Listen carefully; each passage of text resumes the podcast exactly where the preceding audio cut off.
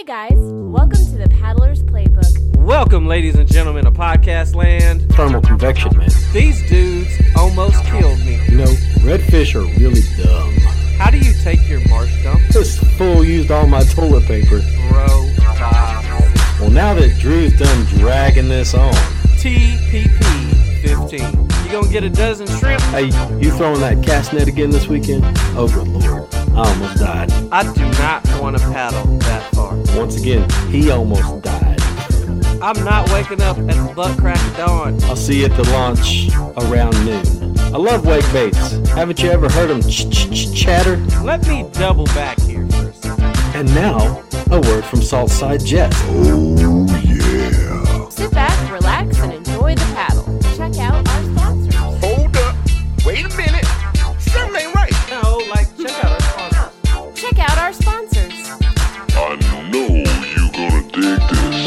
Welcome, ladies and gentlemen, to Podcast Land. I'm your host, Drew Turner. I'm here with my co host, Chris Lewis, and we are live from the Mariner Sales Studios. Oh, yeah, brother. Hey, you know what I did today, man? I worked. Sweated? you know. You sweated all No, day long. Because that is that didn't what I did. I didn't sweat at all, dude. I was I was at home in my air conditioning.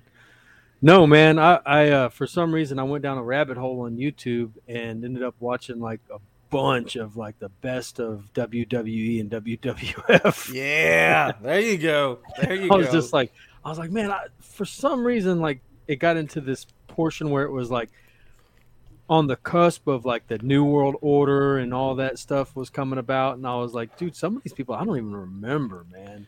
That's but, where me and Wesley are at right now. We are Really? watching every single episode of Monday Night Nitro from the very beginning, which I think's I think we started it. It's 1994, and we're watching every single episode together. That's like our new thing. Even when he's not over here, he's like, "Dad, let's jump on Streamyard and watch Nitro."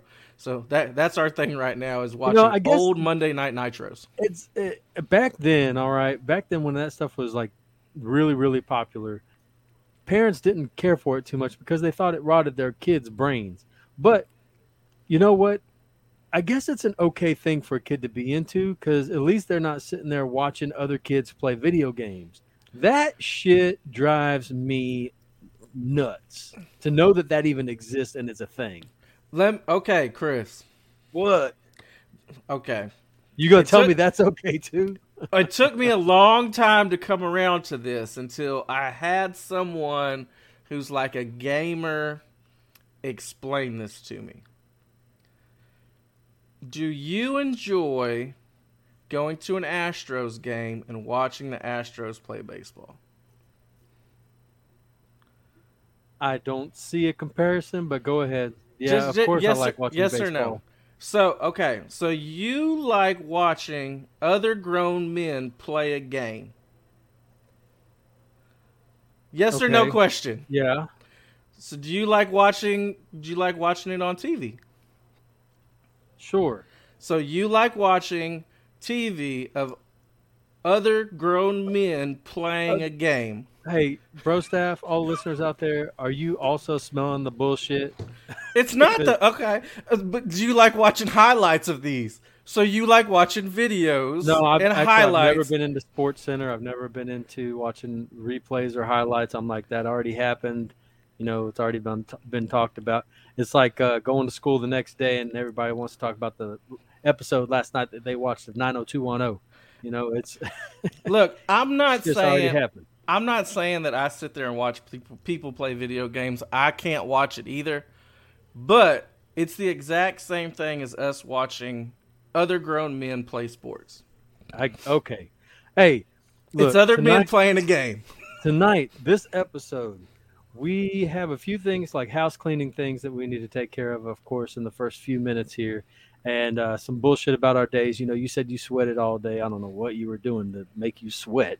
Um, but then we've got we've got one of these uh, crazy um, hillbillies joining us today from uh, from up north, and we don't get to talk to hillbillies too often, but. I don't know. I don't know. Is is is the Carolinas are they no, it's considered not, dude. hillbillies? It's not. It's redneck. Is it redneck? Is yeah, it, I'm watching him in the back. I'm watching him. He's okay. Maybe we're going to get a lesson here. Is it a mix of Appalachia and and redneck and like what what is it what is it considered? I'm sure I'm sure he's gonna let us it's know. still the South, but yeah, it's not redneck. I mean, rednecks obviously, you know, are just from Texas for the purpose of, I don't know, everybody's fantasies about rednecks. They're only living in Texas. Um, I'm not sure what they are. Just Hicks, maybe? No, Hicks are in the Midwest. Um, I, don't know, no man. idea. We're gonna get a lesson on that, but he's gonna join us later. I don't Everybody use that type of find out. slander. Oh, shut up, boy. Whitey. hey, you know, this brings up a perfect, perfect point, though, that I wanted to make in this episode, Drew. And that is that there are thousands and thousands of podcasts out there. COVID sort of unleashed this world of where everybody started to talk about their passions and their um, their hobbies on podcasts. Podcasts grew exponentially. Um, there's a podcast for every single thing and every facet of those things. You know, it's Mhm. just it's it's big. It's huge. There, there's podcasts for people who like to watch people play video games. Like there's There's- there's podcasts about that. There's probably podcasts about podcasting. You know, it's it's it's huge. Um, we have a specific niche, which is kayak fishing, right? Niche within a niche, yeah. a niche within a niche. Um, where, where's the hierarchy there? Is it fishing first and then kayaking, or kayaking and then fishing? I'm going to say that it's redfish. and I would say kayaking. outdoors, outdoors okay. fishing, kayak fishing, redfish. Uh, Well, Like, we've lately That's the gotten into niche this. tier. We've l- lately gotten into just a lot of tournament talk, which I'm sorry, guys, if y'all um, don't particularly care for it, but it's happened. Okay, um, and that's because we're I don't know, trying to navigate some waters, different waters uh, when it comes to this thing. But when people start to message and say, "Hey, I think you're being criticized," or "I think you're being um, critiqued by this other podcast over here," some might see it as a form of flattery. You know, oh, they're thinking about us. I really don't care myself personally, um, because what I do on this podcast is just me running my mouth. It's just, I'm not an intelligent person. I'm not going to come on here and say something wise and profound. I'm not going to change people's lives. I'm just going to talk about fishing and bullshit. Come on, man. You're the spaceman, though. You got that well, space that's juice. my job, though, dude. That is my job. That's what I do for a living. That's what I do for work. That's what I do for a paycheck. I don't come home and, and do that stuff. Sure, I bring it every now and then onto the podcast and bullshit about it. Um, and I'm sorry, guys, for if you don't like the word bullshit or shit, but I say shit and bullshit a lot. and Drew decided to stop bleeping them out. Thank Chris goodness. is Chris is in a mood today. Well, because I got tired of listening to the whole episode trying to find trying to find all my shit. and then then I'll bleep them all out, and then I won't bleep myself out. Yeah, you know, exactly. dropping the f bomb. uh, the f bombs, I'll I, I try not to say those, man. Um, You hear that guest waiting in the green room? Let's try not to drop f bombs. Yeah, yeah, the f bombs I I find them to be a little bit over the top, unless it's just the bros out doing bro stuff. But anyway, um, our podcast is unique because it's Drew and Chris, and it's our personalities on this show doing something talking about the things that we enjoy and that we love and that's just that's an extension of who we are in the real world I mean, it's no different than if you and I were out on a fishing trip. This is what we talk about. These are the conversations that we have. Um, it just so happens w- with the podcast, we want to delve even deeper and try to bring more topics to the table.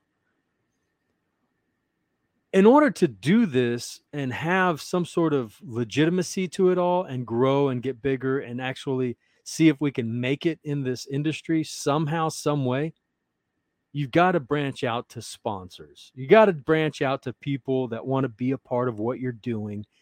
And I get it, man. When people that are not used to that,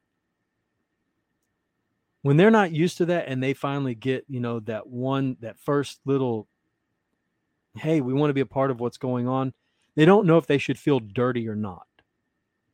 You know, You, know what I'm saying? You're shaking your head like, yeah, you know, it's it's like, should I be taking this? Is do I am I actually worth it? Is the notoriety really there? Um, you're shaking your head. So, what do you think? I mean, I I think it comes down to as far as working with different companies, as far as having sponsorships. I've said it a hundred times on this show. We work with partners that we believe in, and we also work with partners who have a very large selection of items to choose from because neither you nor I want to be pigeonholed into talking about stuff that we don't absolutely believe in. Berkley, for instance, has thousands of different types of baits, colors. We talk about the ones we use. like we we're not we're not faking the funk and saying, "Hey guys, you need to use this crawl, you know, red crawl, blah blah blah blah blah." Cuz we don't freaking use them. I don't know how to fake the funk, bro. I have never. Been, I don't either. I, I don't never either. been a fake it until you make it type person. Um, my personality just doesn't allow that to happen. But there is when I'm when I'm getting the point that I'm getting to is that there's these people whenever they finally get you know some of that notoriety and people you know say I want to be a part of that and they're like hey I'm gonna I'm gonna sponsor you they'll instantly go out and try to justify to the world that just because they're taking that and they're trying to make themselves feel less dirty. I th- I think this is my opinion. They're trying Okay. to convince themselves that that that sponsorship is legit and Look, that guys- sponsorship is is you know it, even if they don't believe it's like it's like a lie if you tell the lie enough you're going to believe it i think it's kind of the same thing Drew, we don't even knock the. I mean, we okay. We talk some shit about the the general staffer dude.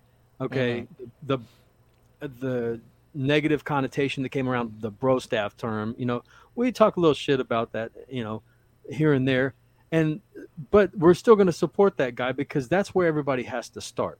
It's just the way that some people go about doing it is kind of kind of funky, man. That is the fake, the funk, or whatever, Mhm. however you said it.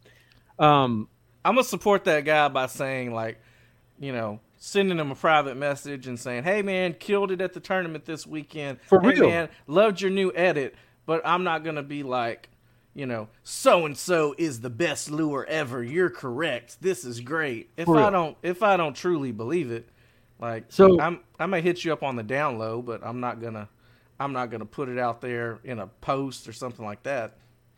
here's here's the deal everybody you know has a goal in life as to where they want to be with this within this industry. Those people that we know and that we're talking to on a regular basis and that are actually doing something greater than just going fishing every other weekend they want to do something with that. And i would love to be able to hit all the the the big circuits saltwater circuits. I can't do that on my own bro. You the only way to become a millionaire fishing is to start off as a billionaire first Mm-hmm. you need help from the industry surrounding you and you need help from other companies that aren't necessarily into the industry but could maybe get their name out there if uh you know they they could say hey my guy was you know on the podium this weekend and he was in the top 5 Mm-hmm. you know look don't feel bad about being a part of that portion of the industry. That's all i got to say about it. People messaging us saying hey so and so might be blowing up about you. Go ahead guys. We've all got a different platform to talk you know in a different way of speaking the industry talk. It is what it is man. I'm not hurt by it. Um you do you. We do us. I mean, it's not gonna keep, it's not gonna keep me from saying anything about any of our, Yeah. Any of our sponsors or anybody we work And- with because so going- I'm going- sitting here right now in a real sportswear shirt. Like, I, I well, love these bro, things. because you know what? Look, I'm convinced. Look, I'm convinced, folks. When I put on my real sportswear uh, performance hoodies, I am instantly 10 times hotter. And I don't mean my temperature. I mean I am sexy. I am one sexy beast with those shirts on, man. Andrew has got your head blown up so much by by putting you in that foamy hat. Like it, it was you in the foamy hat in the I- little ad. That's got I your took- head blown up so much. No, that was that was um that was red tail. I think both of them used it, red tail and and, and real. Yeah. But look, man, uh, I am having a blast with a lot of this. It's fun. I am not a big social media person. In fact, guys, hey, listen to this, okay? Listen up. If you have a background in social media, we are looking for someone. How many times you gonna spray that stuff in your mouth, man? Enough to where my throat don't hurt anymore. this guy needs to be put in a bubble, I swear. But we are looking for someone to run our social media sites, both Instagram and Facebook. Um, it does come with perks. In fact, in fact, you will be written into our 2023 contracts, I believe. So, uh, but you've got to have a pretty awesome background in social media. Um, all right, so we talked. I said we've been talking real tournament heavy lately. I know you had some some rants and some raves. So I'm gonna hand it over to you, Drew. No, man, this whew, that last GRS was tough. It was tough, tough, tough, tough, tough. Galveston tough. Redfish Series, man. So the Redfish Series of of our home waters, and everybody was getting their butt handed to them. Now, Chris, what do you think is the hardest fish to catch? Because I I found out this last GRS what the hardest redfish to catch is. The one that wins. well, no. Well, that, yes. But the ones that are belly crawling, Jesus Christ, dude, those those fish are difficult. They are difficult to cast to. They are difficult to get a lure in front of because a lot of times they are moving. They're not cruising like they're they're they're changing directions They're really changing quickly. directions a lot. Yes. Man, that was Um, we we saw. I'm thinking They- in my head right now. At least at least seven or eight belly crawlers. So when you're when you're facing belly crawlers, um, this is this is how I kind of uh, feel about those. That they are ADHD. They don't know what they want. They don't know what they want. So they'll, in fact, sometimes you'll see a belly crawler from across the lake, and as you're making your way over to him, he'll just straight up disappear, just disappear, and like your eyeballs were on that fish for a good solid couple minutes. Yeah, there, there was one that I watched. No joke, for 20 minutes. I could see. That's too him- long. That's you don't wasted twenty minutes of your time watching a fish. No, listen. So Okay. there's Yes, a sir. big wake going in front of me, and I'm chasing after this wake, and I, I can't catch up to this wake. So then out of the corner of my eye, I see one off in the distance. He's belly crawler. So I'm still chasing after this one fish, and I keep looking over towards the other one for you know 20 minutes, and then after that wake goes away because he was just cruising up and down the shoreline. After that goes away, I, I go try to find the one that was belly crawling, and I get over there. I get within casting distance, and he is gone. And when I say I crept up on him slow, I crept up on him slow, slow, slow, and he was still gone. Belly crawling in the same, you know, ten by ten section, and then he was gone. So it was it was tough. I saw I saw more fish on this tournament day than any other tournament day I've had. Well, uh, there were a lot out there. Okay, we had we had some really good conditions the night before um, that basically presented our waters with vibrant redfish. They were moving around. They weren't just you know bedding themselves down into the mud like we sometimes have had on previous uh, GRS events. This last one, they were moving, they were active. Um, Scott and I found this drain, and uh, they were like literally being pooped out of a drain, dude. And I've never seen it before in my life. We were sitting there just watching them fall out of this drain. This one after the other, but as soon as they would see a lure, they would bounce, man. They would take off, and they wouldn't we wouldn't see them again. From your pictures, it looked like uh, you guys, you know, were fishing the drains. You, it was more like y'all were in a bathtub and somebody pulled the plug and all the water went out because you guys didn't make it to weigh in, did you? No, we didn't. Yeah, we so we tooled around this one area for our entire morning, and then finally said, "You know what? Let's go see if we can find some birds." Because we were in the boat instead of the kayak, so we could move around a little bit. Um, so we motored up and took about a ten mile ride um, to another location, and uh, on the way out, I was looking at my GPS and I said, "Oh, look, there's a channel right there. We can just take that channel to get out, and uh, we'll be good to go." And I took that left, and that channel had silted over, and I didn't even realize it. And we just came to a screeching halt, man. Uh, Tilly didn't like go off the front No, but flip flop like on some of those videos you see where they just come to a stop and oh boy goes flying off the cooler. let me tell like you, that. man, guys, I'm I will I will admit I take risks. If if you fish with me and you're just a pal, you're just a buddy of mine, I I like to take risks and I expect you to take risks with me. And we I I will tell you everybody that's been on my boat ex- with the exception of Drew Turner has been stuck because Yeah, we didn't get stuck. We no, were we did catching get fish. stuck. Um, everybody that's fished with me has been stuck. I don't think we stopped long enough to get stuck when me and you fished off there. It was just Well- constantly moving. We were also in deep water, pretty deep water. It was, you know, always two foot deep. But uh, that's a part of the adventure, man. That's a part of what makes it exciting and fun. And and uh, but at the end of it all, we were about to, you know, slip the boat back onto the trailer. Scott goes, "Get me the hell off of this thing." He was ready to go. He was done, bro. Look, man, uh, both him and I are going to repent. Um, we're going to s- start thinking very seriously about what it is that we did wrong in our lives to be tortured this bad this season. I almost died two GRSs ago. Uh, I almost got ate by alligator um, three GRSs ago, and it's just been grueling, man. It it's time to reset, hit that reset button. I told you I'm not going to fish any more events this year.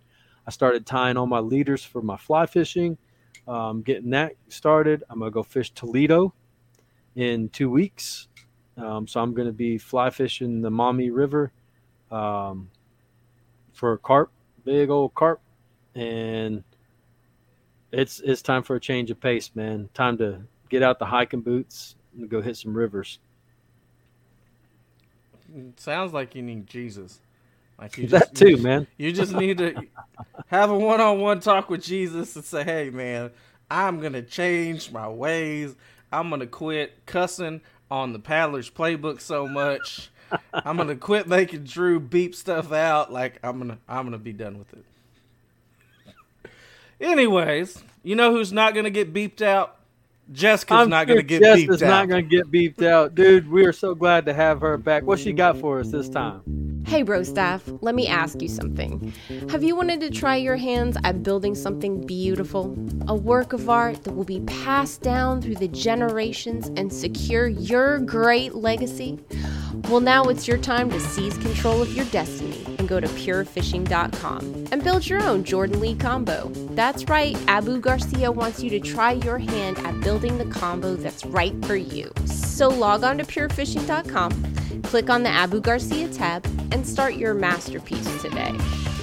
And while you're forging your new fishing empire and laying claim to new lands, you better make sure your chariot is seaworthy. Not pleased with your current ride? Why not head over to marinersales.com and get something to match your visions of greatness? Like a new canoe. Nothing says all hail the king like the NuCanoe 2022 Pursuit 13.5 with Fusion Seat. Fusion seat, your mind inquires? Well, Your Majesty, it's the seat based on superior comfort and support all day long. The fabric and frame are fused together for consistent tension and no sagging, so you won't be sagging. No one can create magic and bring honor upon the family with soggy feet or pants down around your magnificent ankles. So why not head over to realsportswear.com and grab some super comfy socks that blend dependability with style, all wrapped up into the perfect package. Or maybe a new Dockline belt designed to hold up your princely robes and allow you to ride to the rescue and open Milady beer with a built in bottle opener. Check out this and other amazing accessories at realsportswear.com. That's it for me, guys. I hope to see you out there holding up the family fishing legacy. And as for me, I'll see you on the salt side. Hey yo, yeah, all that shit Ayo. right there. Wait, Shh, hey, we ain't introduced you yet. we Hold on, hold on, yet, man. hold on. I got to thank Jess for for for uh, coming back with it, man. Coming back with it, bringing it for the paddlers playbook and all the bro staff out there. Um, but yeah, guys, if you didn't hear that, hey oh back there, um, that's our buddy from uh, the Carolinas, uh, still the South. Um, he's out there wearing his uh, uh, that shirt there. Is it becoming a popular fashion statement amongst bass fishermen? What's going on with that shirt there, Mister Paul? You know, I I think it has, uh, at least from the folks that have been wanting one, and then the ones that I've seen pop up on the internets. Yeah, I think it has. I think it has. They're just So- popping up on the internets. All right, so his his mama and his cousins. Oh. His mama and his cousins want the Paul Roberts shirt. For, Oh for, man, for No, those man. of you Oh. that don't know, the Jabberhammer, Paul Roberts is joining us from the Bass and Brews podcast. If you guys have not been able to check that out, it is your weekly distraction from quality podcasts. Did I get that right? quality podcast content. Close enough. Quality podcast content. All right. So I was I was really close. Last time I, I uh, tuned in, and it was just a very brief tune in. As soon as I opened up the podcast, they were talking about phallics, phallic symbols, Oh, and God. fallacies, and uh, I just didn't understand what the world was going on. But um, yeah, Well, there was a guy from uh, Pennsylvania on there talking about yoga pants. So that's that's how we got to all that. Was we were talking about yoga pants. Now, Paul, yoga pants have come a long way, Drew. not for me, not at all. I, I don't I don't. I'm just saying, in the world of yoga pants, there was a day when those things were only worn to yoga. And if they were worn outside of yoga, it was a fashion faux pas. It was not acceptable. It was something you did not do. Now you see 80 year old ladies running around and all they want to wear is some skin tight yoga pants, which Well- is fine if that's what you want to do. But apparently in North Carolina, that's what the wearing them. fishermen wear. So I have seen this trend, and I'm not sure I'm okay with it. I'm not. Jabberhammer, where do you stand? Are you pro pro male yoga pants? Look, if I weighed about sixty pounds less, yeah, I'd wear them. Oh, but Oh, I'm I'm not sure. I'm not sure. You know, I'm I got such a damn big ass belly that if I put them on, to be you know how your crack be riding up high and your pants be riding low sometimes when you got a big belly and a Hank Hill hiney hmm look like. I'm I'm right It- there with you. It's I it's can- like no no no type of belt out there will help you. no, it ain't the belt. don't got the belly. ain't no belt. It don't matter. You ain't got no hips to put them on. hey Drew, to back up a little bit too, Drew. It's not mama and your cousins or mom. It's it's always no matter who you're talking about. Your mom and here, them. At least mom and them. Mom and it. Okay, so Mom and you him. you said you said down there. Me and Chris were talking in the intro. So are, are, are is North Carolina? Is it redneck? Is it down south? Is it Appalachia? What what what is what is what do North Carolinians consider themselves? Well, I when y'all said somebody from the north, and then I open my mouth, your listeners like, what in the hell kind of Yankee they got on here? Uh, man, I, it depends on where you're from. You talking about hillbillies? There are hillbillies in the Carolinas now, and that's going to be the the northwestern part of South Carolina, and then the western part of North Carolina, because that's where the Appalachian Trail or the Appalachian Mountains come in and end. So you got some real hillbillies. I, I'm I'm more of a sand hiller. Where I'm from in the Carolinas, where I was born and raised, pretty much where I live now is the Sand Hills area. So we just country. That's all. We country. Just kind of okay. I like that. Just country. Chris, Yeah, Chris what do you consider yourself? Do you consider yourself country? Couillon. Oh hell, never mind. I forgot. He likes to speak French for no reason and call him sac-a-lait just, just just because. I was I was born in Louisiana. Louisiana is my home. Um, I moved to Texas. Well, hell, I did a three year stint in uh, Odessa before Hmm. I before I really moved to Texas. Um, but yeah, I, I like to tell people I am from Louisiana, but I got to Texas as fast as I could. Hey, I heard something on it might have been y'all's podcast or somebody else's, but sac-a-lait means sack of milk, and that's what they consider the the crappy. That that nice, delicious, sweet piece of meat when you fillet out a crappie. They call it sac-a-lait because it's the the sack of milk of the fish. sac-a-lait is is an Indian term.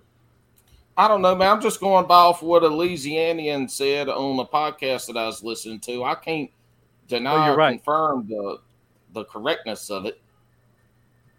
You It are correct. It- it's a crappie. Like it's crappie and it's delicious. Was Well, I crappy. remember the first time that somebody caught uh, sac-a-lait in front of me at Lake Conroe, and uh, I was like, "Oh man, I didn't know they had sac-a-lait here." And that dude was like, "Uh huh, what?" I mean, he was really, really confused. It's like that fish right there. Did he call it a white perch? No, he called white it. perch. He called it a, a, a crappie, and I was like, "No, that's not a crappy fish at all. It's a good fish to eat. It's a good fish." It's a sack of milk. That's what that is. It's a delicious fish. Well, Paul, you know, this podcast isn't just all about, uh, you know, Drew and Chris and our love affair with redfish and the Gulf Coast. Man, it's also about other people from all around the United States and around the world that love kayaks and love fishing. I hear that you love mm-hmm. fishing and that you love kayaks. If you love fishing and you love kayaks, Drew has two very important questions for you. I want to know what your most memorable fishing memory is, and then I want you to tell us about your very first fishing kayak and how you got into the sport. Y'all just tonight, right now, made my most memorable fishing moment by having me on this podcast. Oh, Oh, that's a cop out. That's a cop out. that's a cop out because he can't remember anything. He's been he's been hit Too too, many many, times. Too many times on those punts. He's been many- he's been he's been hit. Yeah, too many white claw surges. I almost gave up on y'all's heinies. I, I don't know if I can cuss or not on this podcast. The only reason I cuss on Bass and Brews like I do is because of y'all, but apparently that's faux polish. But I almost quit y'all when Saltside Jeff took or Saltside Jeff. Damn it, boy. Saltside Jess had her hiatus going on. I was like, "Man, where's where's Jess at? This this it. I, that's why I listen to the See, podcast. Drew, I told you we cannot do this without Jess, man. That's my fault. I'm sorry. I'm sorry. That's my fault. You cannot piss off your old lady no more. I didn't. I didn't. I didn't make her mad. I just.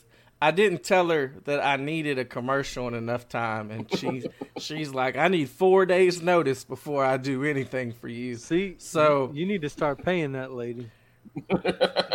I'm not even gonna say anything because I know that this will get back to her, so I'm not saying nothing. Nothing, Oh, man. nothing, nothing. yeah. So give us So- a real fishing memory. Yeah, Kylie, Uh, I, I really got two. The first one is the first time I ever went fishing. I grew up in a little podunk town, South Carolina. It's so podunk that my senior year, one of my high school classes, my first period and second period class, was working at the fish hatchery. that like that was part of my school day. But uh, Podunk Town, my, my grandpa had a peach farm there, and we had a little pond there. It's called the Hog Pond. It's called the Hog Pond because half of it was was had the hog pens in it, and the hogs would be down there wallering at it. Now, where I'm from is Black Creek, uh, that that tannic tea water stuff. So we had this pond there, huge bluegill, big old jackfish, which commoners call pike or pickerel or some stupid ass name like that. But my grandpa took me fishing. Uh, hold on, hold on, hold on, hold on. Uh oh. I think jackfish is the commoner term.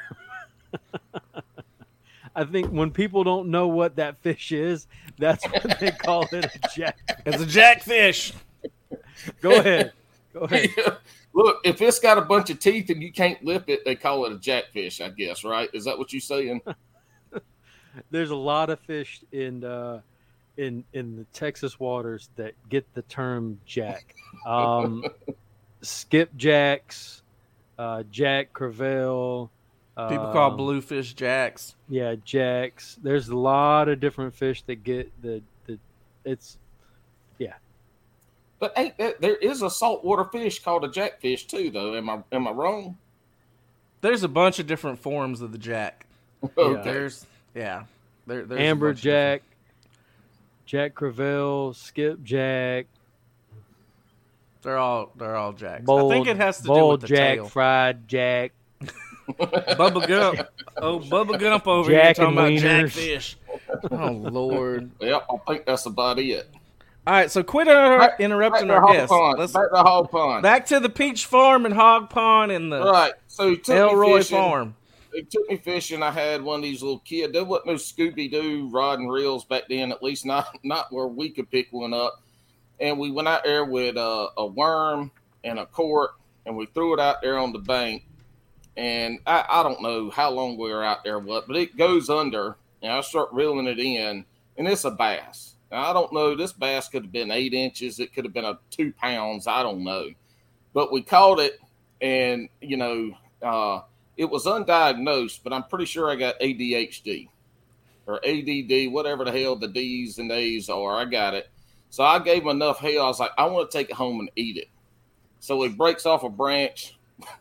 We run it through like you would a stringer, and we take it home and they pan fry this fish out in the carport at my house. And my daddy's laid up with a hurt back, and it's just I, I don't. All I do is remember catching the fish. But first fish I ever caught, and that that really got me into it.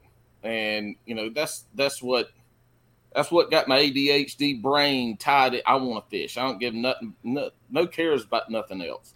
The other one was in 2008. I had moved back down to where I was from, and there was another pond uh, that we got the fish, and I always had big fish in it. And this point in time, I was working as wildland firefighter, so we go to this pond. It was August or September, and we gone. I'd been fishing this pond all summer, and we caught five, six, seven pounders. It's a twelve acre pond, and we caught some big fish. And me and another buddy there's eat up with coon tail, so you can't half fish half of it. You got to fish these little channels. I throw a little spook junior out there. I see something roll on it, and, it, and I was like, "Damn, that looked like a carp." And I told my buddy, I said, "Don't you throw over there?" And I throw back, a couple twitches, and something just comes up nonchalantly and whoop, sucks it in. I set the hook, and then I see it, you start to kind of flop around. It really wasn't fighting that hard. Fish is all in the coontail, wearing a little 12 foot John boat, reeling it, reeling it, get over there to it. And it's the biggest bass I've ever seen in my entire life. And reach down, the guy in the boat reaches down and lips it and pulls it up. And it's a 10 pound, one ounce bass. Oh wow. And I mean, you know, to catch a double digit is is always you know, that's awesome. It's always that's that's the that's the mecca, right? Catch a double digit. We have a whole program here in Texas revolved all Mhm. around double digit bass. Mhm. Yep. They, they talked about the ShareLunker program, um, I think on two episodes ago or Yeah, something two like episodes. That. was a badass episode too. I loved it. That was so cool to hear the science of it. Chris, you like to mess with me about being country. In that story, that I'm Paul about just to say something probably goes right alongside with what you're about to say. in that story that Paul just gave us, there were peaches, there were hog farms, there were carports, there were coontails, there, there was I pan with fried. you about being country because of where you're living, bro. But then again, look at where I'm at. I have nothing but cow patties surrounding me on all four sides. Look, that had to be the most country story we've ever had on this podcast, So, and I'm I and I'm all know, for it. I am for it. Listeners, if you've made it this far in this episode, I want to know one thing. How many of you guys said, I just caught that. I want to eat it, daddy? Because I, I have at least one story where we did that. And I know I've talked about it on this podcast. I caught a sheep's head and I was like, I caught it. I want to eat it. And my dad was like, uh, that thing is nasty as hell to clean. It's all on you. You take it home, you clean it, and you cook it, and you can eat it. But um, my brother in law also, this was a long time ago, he caught a six plus pound largemouth bass in Lake Erie. And I was like, oh, dang, that's nice, man. Take a picture of it and let it go. He's like, uh uh I want to eat it. I was like, I have nothing against eating bass, but you don't even know what this fish is. And you're like, uh uh I want to eat it. So I'm like, cool, we're going to bring it home. We're going to eat it. But he did the same thing, man. He grabbed the biggest stick he could find. He just shoved it right, right inside that fish and walked home with it on his shoulder, like like he was Huck Finn. Huckleberry Finn pulling the bass around. Now, before before people get all upset and shit, I did not eat the ten pound bass. I threw it back. But you're not against you're not against eating bass at all. Oh hell no, bass need to be ate, and I could fillet a sac-a-lait, carp, a bass, a brim. Wait, I wait, mean, wait, wait. you know, why would and- you fillet a carp? Have you ever eaten carp? So this is uh, this is what I was told was the best way to eat carp, and I haven't tried it yet. Okay, but actually, you're right about the fillet part. I heard the fillet part is especially important. The way that you fillet a carp, because also because of that that hard, hard, hard outer shell that they've got, Mhm. that you've got to really kind of like nail them down to some damn wood to get it to work right. But once you're done getting that fillet off of there, you just eat the fucking wood. Ooh, you need to bleep that. No, I'm leaving it. I'm Thirty-nine leaving it. forty-five. Nope, I'm leaving it because this is due out tomorrow. So I'm, I'm leaving it out there. He looked at the timestamp too. I like, did because I was thinking about it, and I'm like, no, I'm gonna leave it in there. Hey, Nobody, hey, Drew, nobody said you nothing about the cussing. Okay, seriously, because I like to catch them. Catching carp on the fly is fun, dude. Um, it's much like redfish, except they're much harder to fool. They are much harder to fool than the redfish. So, what kind of carp are you eating? And tell me what's so great about eating carp. I, I I don't know. It's a damn carp. I mean, you catch it, you eat it. We make we make carp balls out of it though. It's kind of like, a- gar, huh? Like garballs. Yeah, yeah, it's the same way. You know, I mean, same way. You just eat it and fry it. I mean, you deep fry a turd and it tastes good. So I mean, there you go. There's your carp. Throw There you enough, go, onion, folks. throw enough onion and There seasoning in there. Yeah. hey, Drew, I got a question for you. How the hell you gonna keep me and Chris on on target tonight? Like, I'm what is not. your That's, plan? that's gonna be. Very... I'm not. I'm not. I've already seen he's already interrupted you three times. Like, It's been more than that. Um, I don't, I don't know what I'm gonna do. I just, I, I got it in my head. We started this early, so usually we start recording about eight, eight thirty our time. But I was like, we, we need to start at seven thirty because this is gonna be a while. So the second question, I'll try and keep Drew on, on point here now. The second question Yeah. was uh, your very first kayak and what you got, what got you started in the sport. I mean, Yeah. I You're hope our a beer audio's good because y'all are y'all are like the videos behind like eight seconds. It looks like I'm on a podcast with damn Swamp Rat Fish and Alex today. Mm, we're much better looking than that.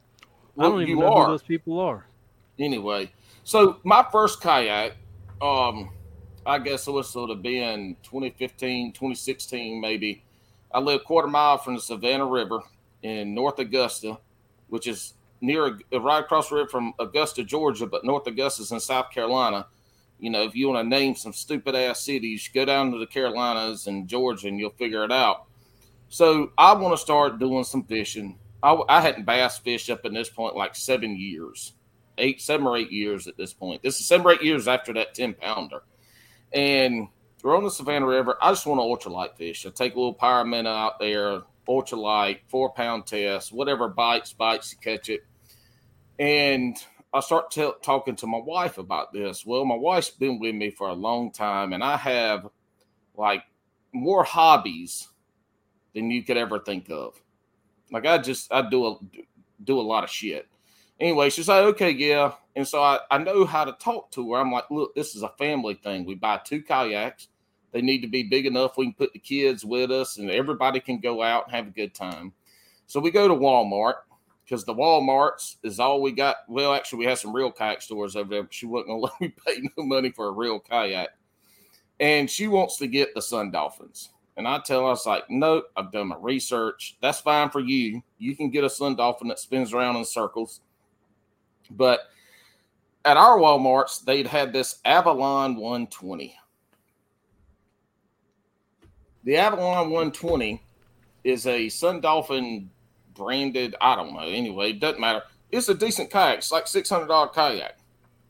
It's a fishing kayak because I it's think, got two it's got two rod holders and some you gap go. track. yeah. There you go. I think it's also um, a model off of the um, the tarpon. Yeah, you know, it- whenever they started yep. selling that tarpon mold for just about anything and everywhere. Yep, because the some of the wilderness looks like it, some of the tarpon look like it. That's exactly it. It's got a front hatch, it's real narrow, long. Um, but I got this Actually, Avalon 120, and it, look, it was a, it's actually a really good kayak. It tracked good. It was great in the river. I could paddle the hell out of it. It was a good kayak to fart around and do that.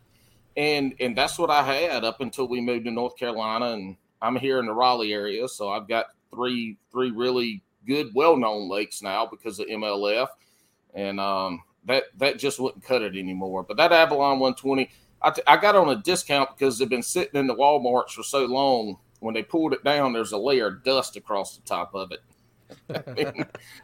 So, but it was, I mean, it really was a good kayak for getting it from Walmart one and for it being being that other. It was, I mean, it did what I needed to, but it had that that little seat on there that made your ass flat by the end of the day. I mean, it just hurt. Your legs start to go numb. Yeah, yeah, and you can't stand up in it. At least I, my big ass couldn't. I'd fall over, tip it over. But I've taken out in the ocean, riding waves in the ocean with it. Uh, it was a good kayak, but it just didn't fit. When I really wanted to start bass fishing out of a kayak, it it just it uh, it wasn't safe. First of all, and, and yeah, I just you know how bass anglers they got to have we got to uh, you know 150 pounds of gear with us, and uh, so yeah, that's uh, you did that- say bass, right? Yeah, Okay. what'd you think I said? Well, it's just it is the bass guys that want to carry around everything that they have inside their utility shed. I mean, it's like I'm Oh. going fishing, and your wife's like, "Hey, that's the tenth trip that you've made to your truck already with gear. How much you need to bring? I got one more trip. No, my my majority, all my stuff sits in the kayak. I load it up, I put the rods in the truck, and I go. Now I'm not a gearhead. I don't carry as much stuff as other people. I'm not a big gearhead. I mean, mainly because I'm poor, so I can't I can't buy a lot of stuff.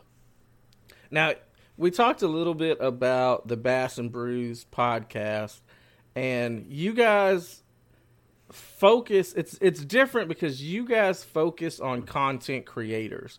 So you guys focus on podcasters, YouTubers, TikTokers, you know, different areas of fishing uh, on your show and, and you guys do it in a in a fun way. I think people come out of their shells a little bit whenever they come on y'all show because it's it's really it's it's it's guys just really conversating, having a good time. Um and I I, I want to shy away from saying like you're not going to learn anything from y'all shows because you're going to learn stuff, but it's not like you guys are really talking technical, technical aspects of like knot tying and different things like that. You guys are more broad spectrum content creation and things like that. So since you've been talking to a lot of content creators, me and Chris are now considered content creators you know, what type of things have you noticed about the guests on your that show? Term, that term must be used lo- loosely. Yes, very loosely. um, what what type of similarities to a lot of the guys in the fishing spectrum have? You know, what type of differences do they have? What have you noticed from hosting your show, Bass and Brews, um, between us, quote unquote, content creators? You know, I've always wanted to say this because I'm not on this side of, of the camera much. That's a great damn question.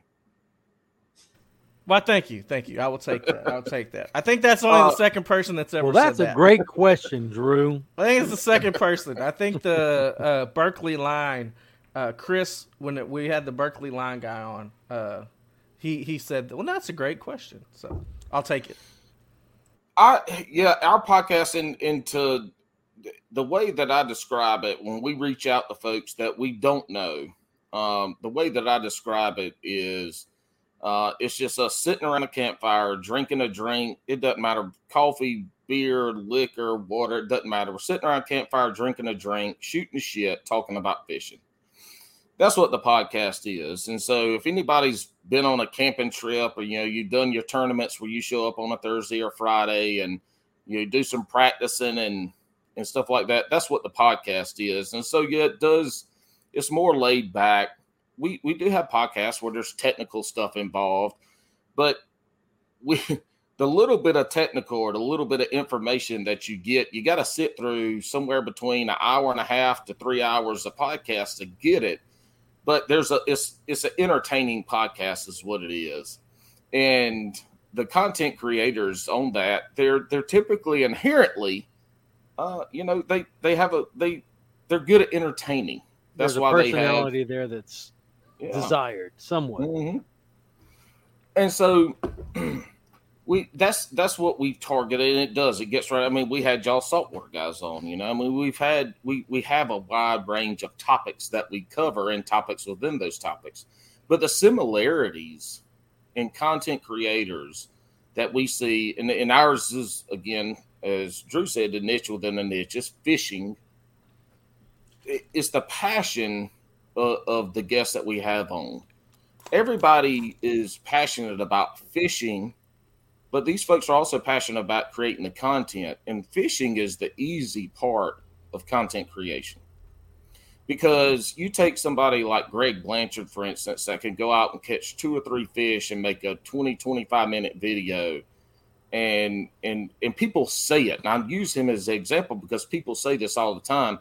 He catches two or three fish, and I'll sit there and watch every minute of that video there's a passion there with that. There's a passion with y'all with what you do for fishing. So when people are passionate, they they they draw other people in. You know, you can feed off of that. And so that passion of fishing gets people drawn in. But then it's the content creation side. And damn, you have got to be passionate about creating content, videos, Instagram posts, TikToks, all that shit because it ain't easy. It's a grind. It is. It That's is- why it we're is- looking for help because Yeah. we, we like doing the show and we like fishing. We, we don't like we the have other a hard stuff. time with like the last uh, real go that Drew and I had at content creation. We did well for about two, three weeks, and then it just fell flat on its face. Then it Um, turned into tournament season. Yeah, you know, and when I'd it starts to getting cooler, we'll be good again. I'd love to blame like so much on, you know, okay, I didn't get that done because tournament season and I didn't do well at my tournaments because of this other thing that I had going on. I'd like to have something to blame all my non-success on, but I really don't other than myself. Um, I could have put out more videos, but it was difficult to find the time to do it. Some of these guys just find time. Um, there's a guy out there, Reggie Choppa. This dude if you fo- do you follow him at all, Paul? Mm-mm. Okay, look him up. I will. Every every day he's going to give you brand new video or photo content, and it all revolves around the world of fishing. Um, he's a beautiful photographer. The guy does amazing product placement, and uh, Mhm. But I'm like, he's he's not only married, but he has kids. Not only is he married and has kids, but he has little kids. And I'm like, I had to give up fishing for like 10 years uh-huh. while my kids were growing up. Now, I didn't give it up completely, but definitely not to the extent to where I'm fishing now. And now I'm like, I should have this time on my hands to be able to create content. It happens in spurts. But you, there's two things here though. So one is the video creation content. Those folks, the ones that are successful at it, they they weren't successful right off the bat. What they did is they created a system to be able to capture the content, download it, edit it, and then put it out on whatever platform they're putting it out. Put it out and a lot of it quickly. Yes, yes. But they created a system that made it where they weren't doing a video, you know, taking 18 hours to do it. They created that system. The other thing is, y'all are content creators. You do put out tons. This podcast, your podcasts are usually an hour and a half long. That's, That's what we've kind of had to we've had to settle on. We've had to settle on the fact that we're we're just podcasters. But see, that's there's no problem with that. You have podcast folks, you have video, you know, cr- video content creators, and in the podcast, uh, a, a good example is Abide Fish and Josh we had on our podcast. I tried to get him on as a guest co-host a couple times. He's like, "Man, I can't do that. I can't do that." You know, it's it he it makes him nervous, but yet he puts out a video a week on his YouTube channel and has for like two and a half or three years, maybe even more. But he will not come on the podcast. I mean, he came on the podcast, but he doesn't want to host. Having the and, and I call it the Oprah mentality for podcasting.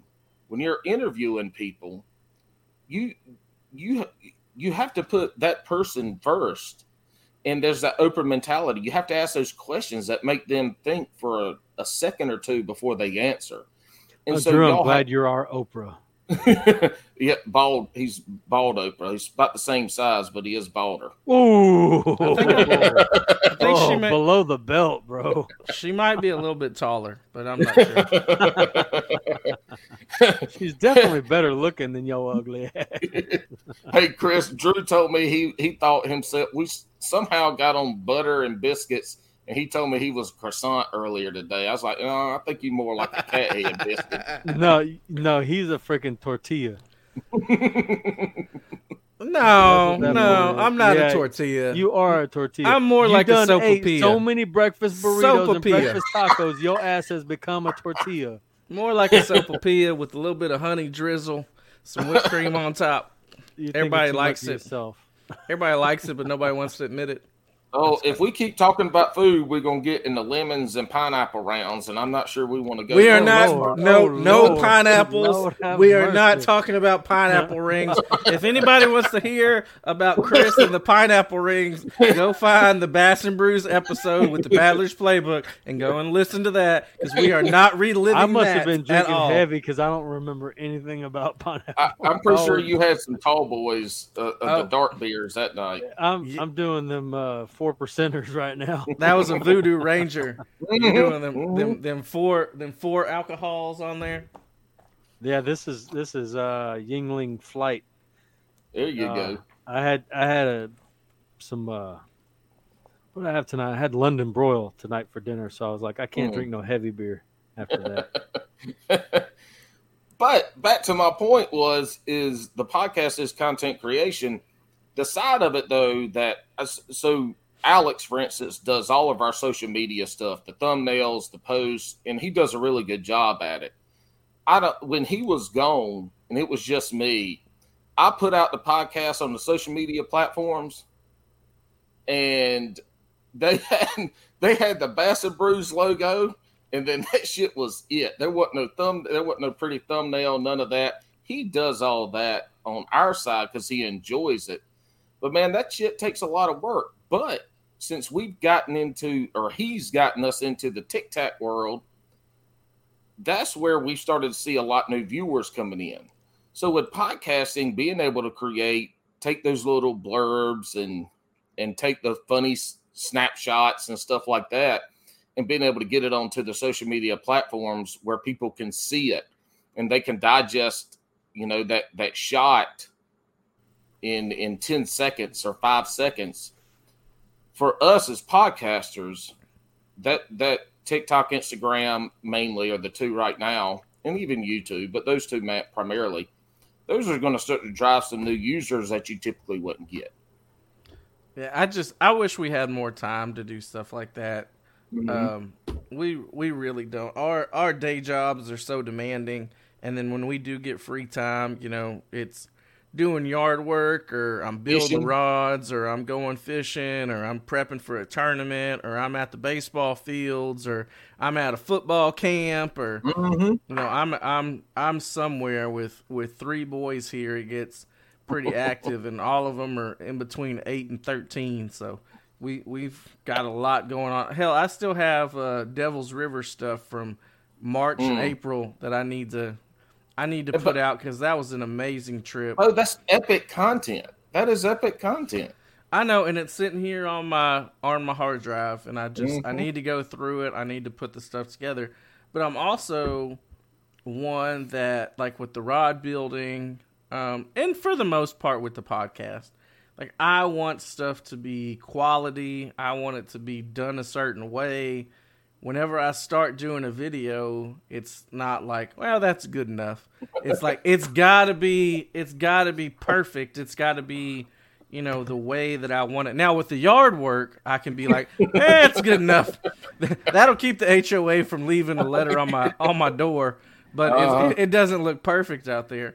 But with like video content and like I said, with the podcast to some extent and stuff, like I want things to be quality. I want it to be as perfect as it can be. And when you get into video editing and things like that, like it can never be perfect if you're a perfectionist. Like mm-hmm. you, you don't know when to stop editing and when to just gonna- give up. I'm gonna send one to Paul that I I think I worked on every night for like almost a month. And it drove my wife absolutely insane. She was like, if I have to listen to that freaking song one more time. She doesn't sound that country. No, no, she she does not. She's from Ohio. Oh, She doesn't sound country at all. Damn. Those are Hicks, right? That's the Yeah. Yeah. Midwest No, those are those are hillbillies, bro. Yeah, the 1st time Mhm. I ever saw a Mhm. hillbilly was in Ohio. Hey, Right. I, I like, look I, at that crackhead. They said, no, that's a hillbilly. Look, I, I spent I spent a month up in White Cloud and Baldwin area, Michigan, which is up on like mid Michigan western side. I saw more Confederate flags flying over there than I did growing up South Carolina. So I mean, you know, they everywhere. Here's here's so Drew, you, y'all both talked about creek. I I had a tournament this weekend and I actually caught fish in it. So I I recorded and I did a video and I edited that video today and, and I didn't do an intro. The video starts with me like not even the hook is past the hook set. It's like when the fish is already hooked. You're halfway into reeling. Yeah, I'm like, well, first fish of the day. Um, and then at the end of the video, I do I do an outro. Two days later, sitting in my hot ass garage in the same seat I'm sitting in now, and I said, look, I tried to make these things short because they are shitty, and so, like you know, I, I'm still on the water. You know, I'm an idiot. I talk to myself. I scream a lot. If I lose a fish, I get pissed off. I don't break stuff again because I'm poor but I'll throw I'll throw something, I'll smack the water. You know, I have some just dumb stuff that I do. And then obviously y'all fish in a kayak. You things happen in a kayak that never happens in a boat. And I try to get that stuff out there, but to your point, when I'm doing a video, I'm like, oh hell yeah, this is this is this is terrible, but it's good enough for me. But again, I'm not trying to do anything. I just I want to put kind of my experience out there but it's the persona and who you are, I think, that'll drive people there. and it doesn't have to be high quality stuff all the time. It, it just depends on what you want. I don't give a shit if I have a hundred YouTube subscribers or ten thousand. Sometimes maybe if I- it's, just getting in people's face Yeah, 10, 12 times a day. And that's where reels have become extremely popular.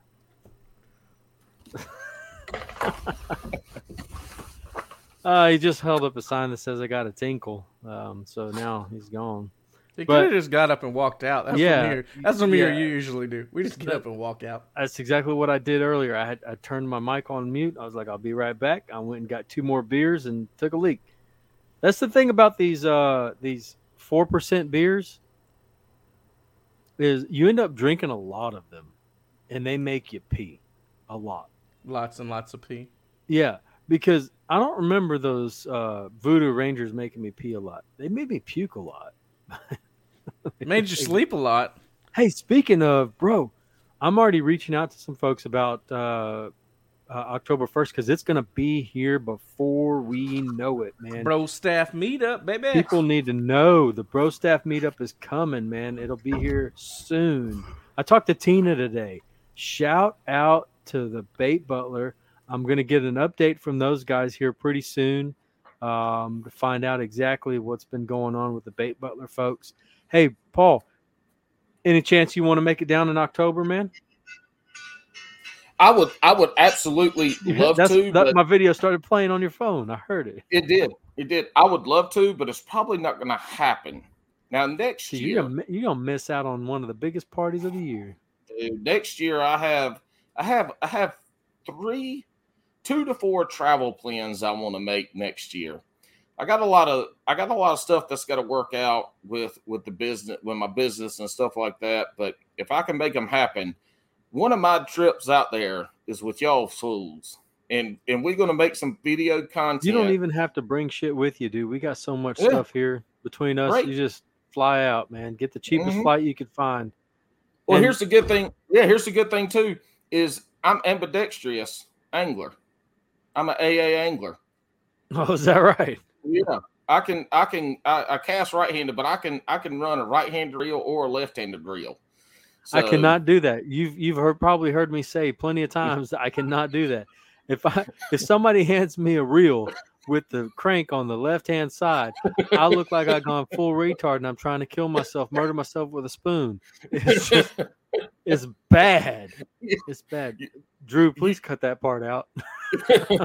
it takes you back to the first time when you were like six and you picked up a rod and reel for the first time. That's how you feel like a six-year-old. It's is bad. It is bad. I've now okay. The only time I can use a left a, a, a reel on the left hand side is a fly reel. Mm, I don't Mm. know, and probably because it's a much slower process, um, where you're actually trying to finesse the fish in rather than uh, most of the time. Whenever I've I've reeled in a fish on the fly, the hook has barely penetrated their their mouth.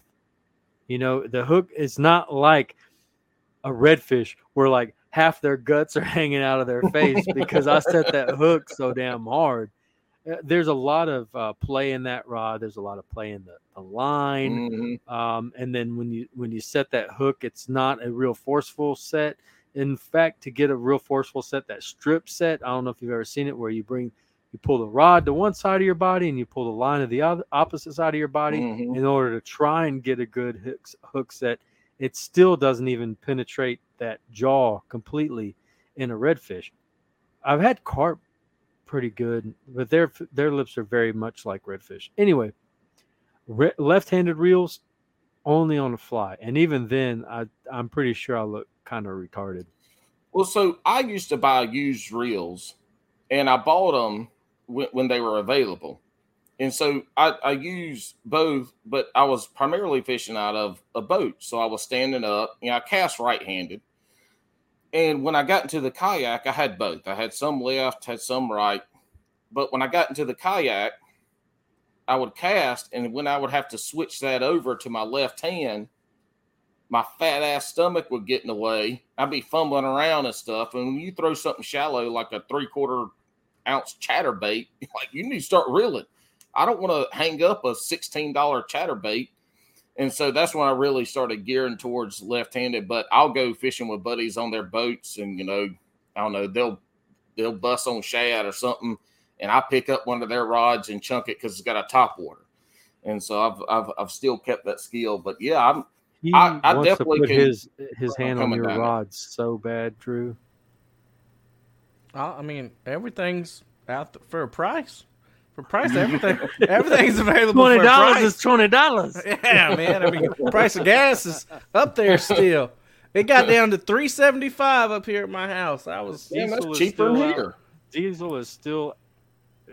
I mean, it got it got below five dollars the other day, and I was happy.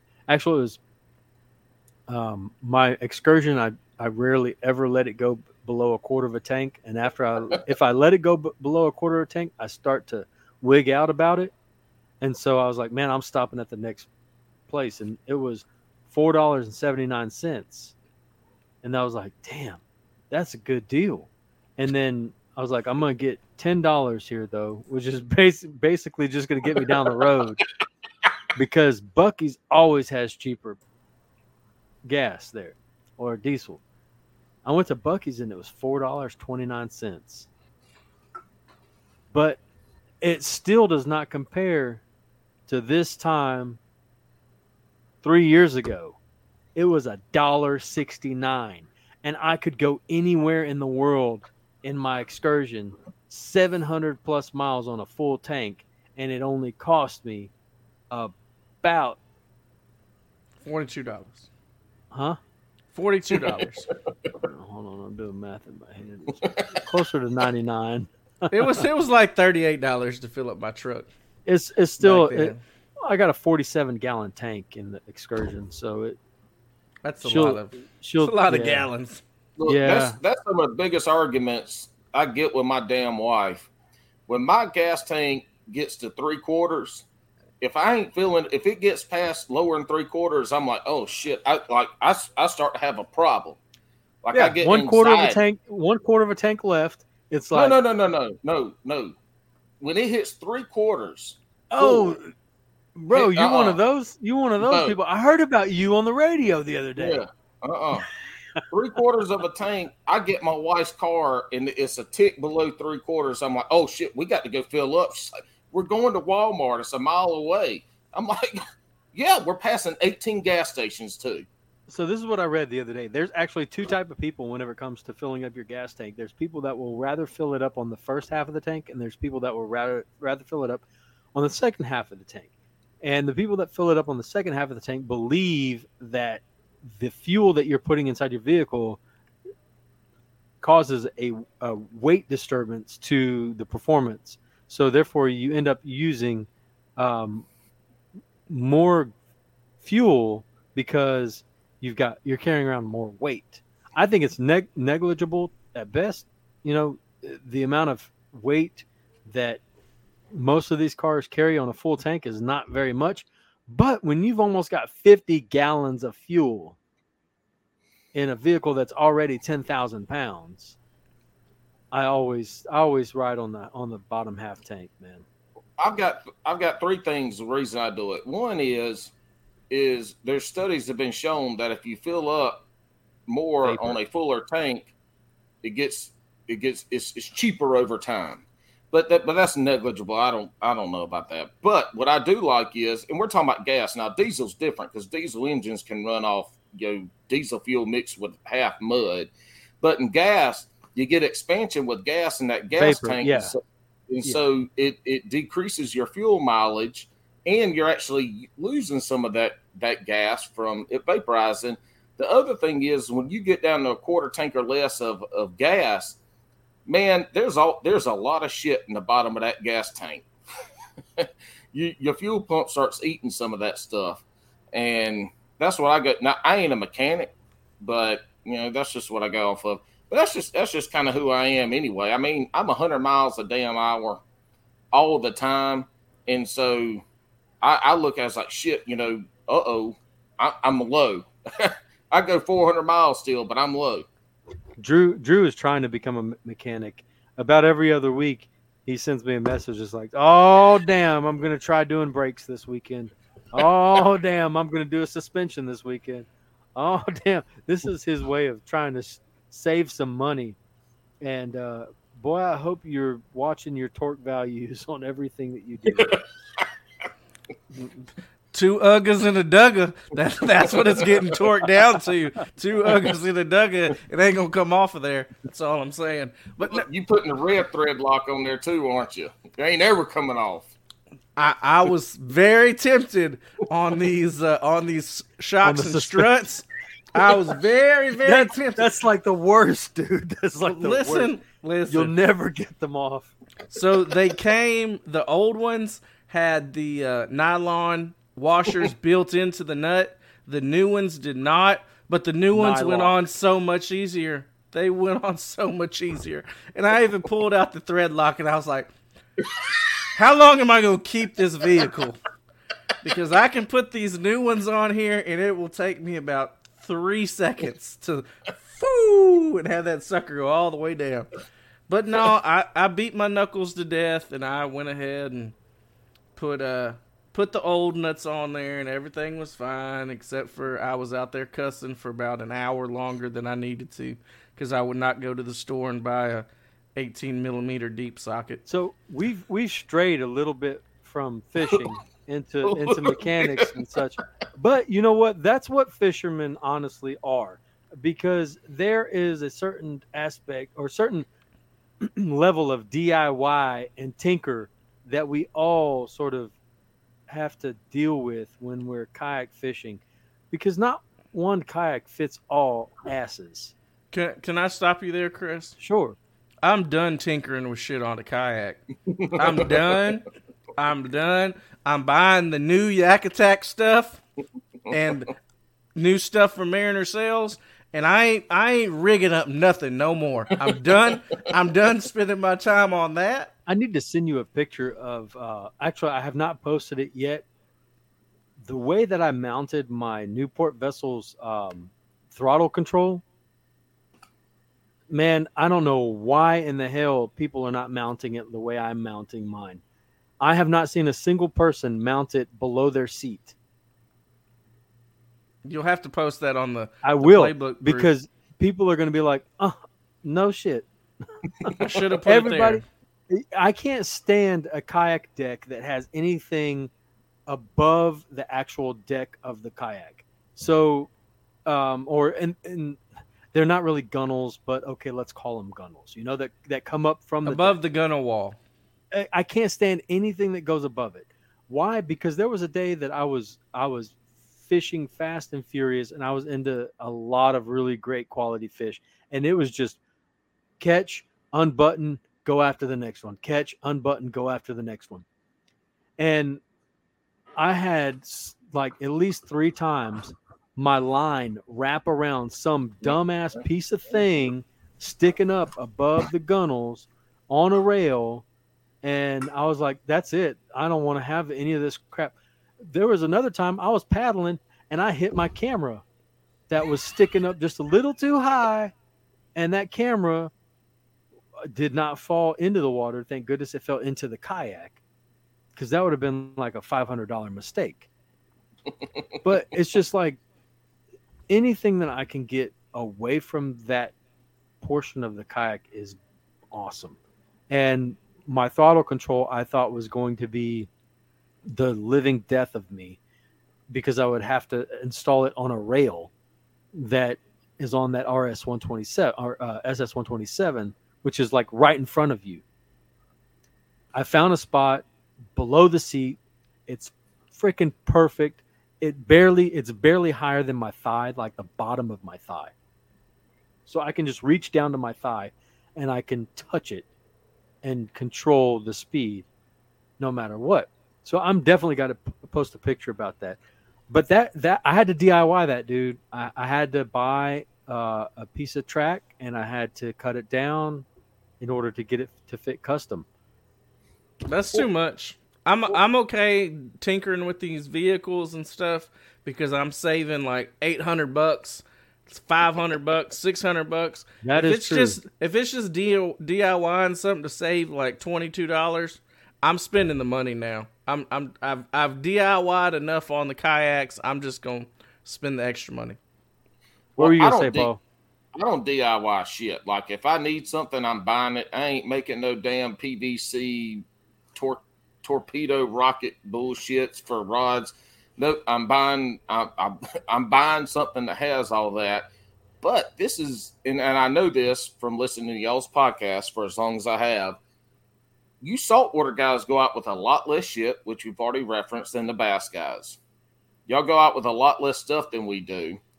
But Drew Turner used to talk so much shit about horizontal rod storage, all these bass guys. And then this year he wants to go start bass fishing. What's the first thing he does?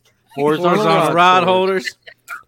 yes, sir. I got to be able to take nine rods with me now Hey. I don't because I don't know what the hell I'm doing. I'm, I'm gonna catch I'm- fish with nine or not catch fish with nine rods compared to just one. I am seriously considering a pursuit for my next kayak, Mm. and it has built-in horizontal rod storage for four rods. That is freaking perfect. hmm Well, you know, a lot of people learn how to cast from from uh, over, from the back straight across, you know, straight over. Well, when you you can do that in a boat, but when you do get in a kayak and you start catch slinging off everything behind you. yeah, you start slinging off 400 500 dollars combos, your ass is like, hold up, either I got to change my casting thing, which is hard. That's hard to do for some people, or you're like, let me buy some horizontal rod storage. And I mean, that's what it comes down to. I, I But, uh, never no. even knew horizontal rod storage was a thing until we started talking to bass guys, and then it Mhm. was like all the rage. Oh, we can't have that boat because it doesn't have horizontal rod storage. I'm like, uh, what are we talking about here? I went fishing with a buddy of mine who has a um, what's called a, a Mayak, okay, a Mayak Illusion M2, and this boat is uh, it sounds it- like a jet. it's his baby, brother. It is his baby They are And- slick. and he he was like, "I am terrified of you fishing on my boat." I was like, "Why, bro?" He's like, "I had never seen anybody cast like that in my life. like, there's not a single angle that that you're casting from that should be legal." because we're we're confined to such tight spaces in a Mhm. kayak, we learn how to cast a rod and, at, at you know at really strange angles, and we can Mhm. load that rod tip without coming over our head and Mhm. through the entire motion. We can load that rod tip with just our wrist, man, just really flipping our wrist. So yeah, I scared the shit out of him. Um, I said, "Here, do you feel better if I mar your uh, cowling?" So I did. I marked the shit out of his cowling. It ain't a, it ain't a boat unless the motor's got a scratch on it. He's like, "I'm sending you the bill for that." I was like, "That's fine. It was worth it." well, I got a Hobie. I got a Hobie PA fourteen, and so it's got three three rod storage on each side, so you can fit six.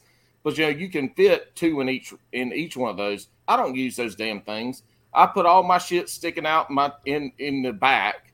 The only time I ever use a horizontal rod storage is when I bring more rods than I got vertical storage, and so I got one shoved in there or two shoved in there but that's it. I mean, like I like to be able to grab my shit, but I also, you know, pulling pulling those rods out of that horizontal rod storage in the Hobie or anything that's internal, not the ones out on the side. Like I, it scares me to death uh, about breaking rod tips or eyes. Yeah, and I think that the kayak manufacturers need to hear this. I don't think they should make flush mount rod holders sticking out to the sides anymore. Like yeah, nobody uses the ones that yeah, angled bro. out They to need the to either go straight anymore. back or straight up. Yes, Yes. the ones straight the ones, back. straight back. You know, straight back, straight up Do you know why they're they're um, angled out to the sides though? for trolling, for No. offshore trolling. mm, For what? can't fit them any other way Mm. Oh, Because of the length. concaved in. because Because of, because of of the the length. yeah Just make can't them a little them shorter. way. You yeah, you should. You should make them a little shorter. You know who had the shortest in the game for a while? Viking. Viking Oh, yeah. had the shortest rod holders in the game. Little nubby Plus- ones. Yeah, little bitty nubby ones.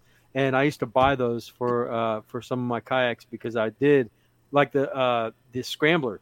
Okay, the scrambler that I had had uh, rods that stuck out to the sides, and my trident that I have currently sticks out to the sides. Well, I took those uh, Viking and I could they're so short that I could turn them forward in the in the scrambler, and then I had rod storage that uh, that shot backwards.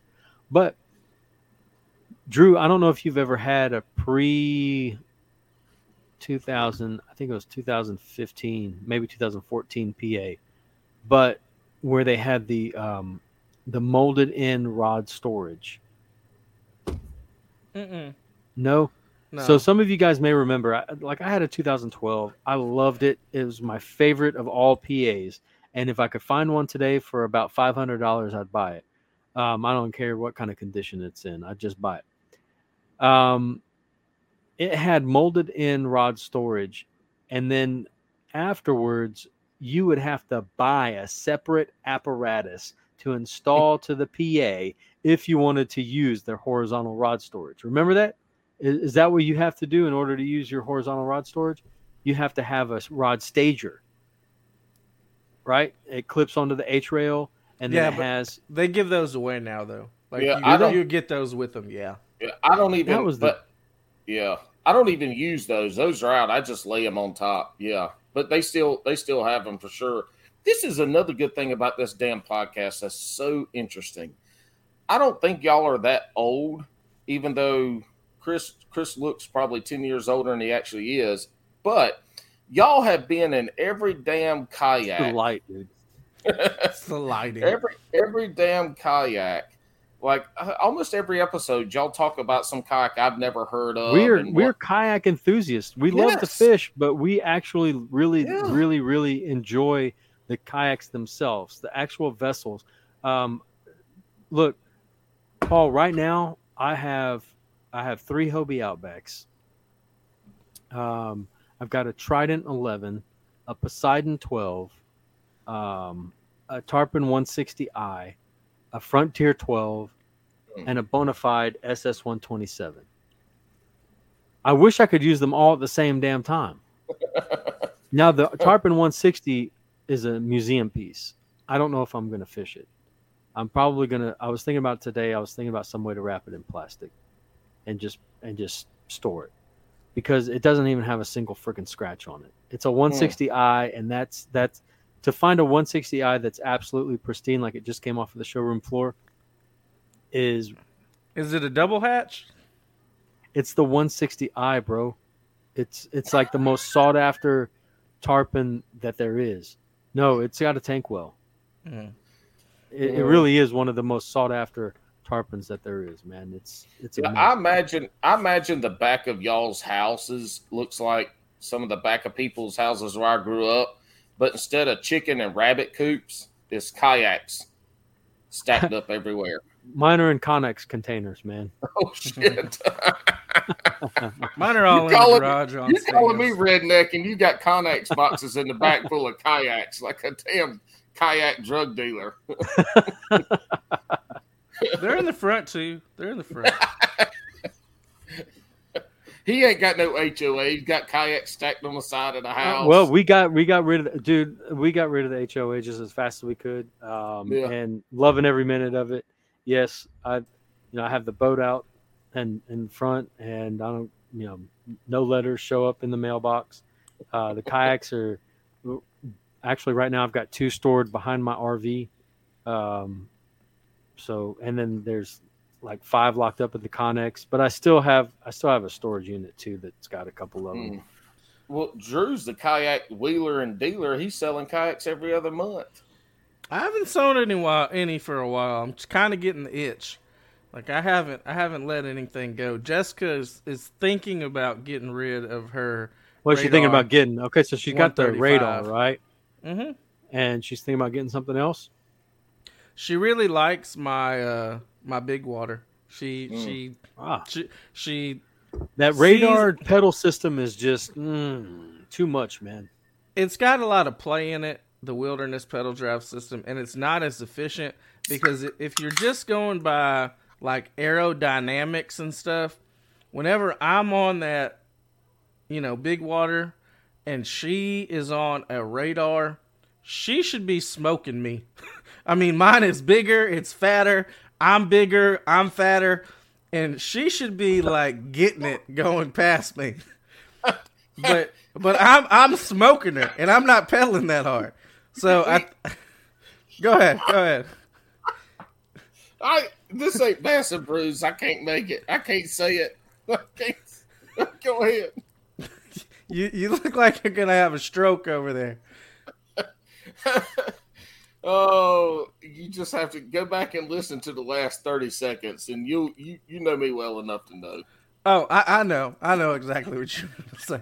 But anyways, I think she sees the the physics and the aerodynamics, and that makes her, you know, want to get into something a little bit different for for me and the PDL com- compared to her radar.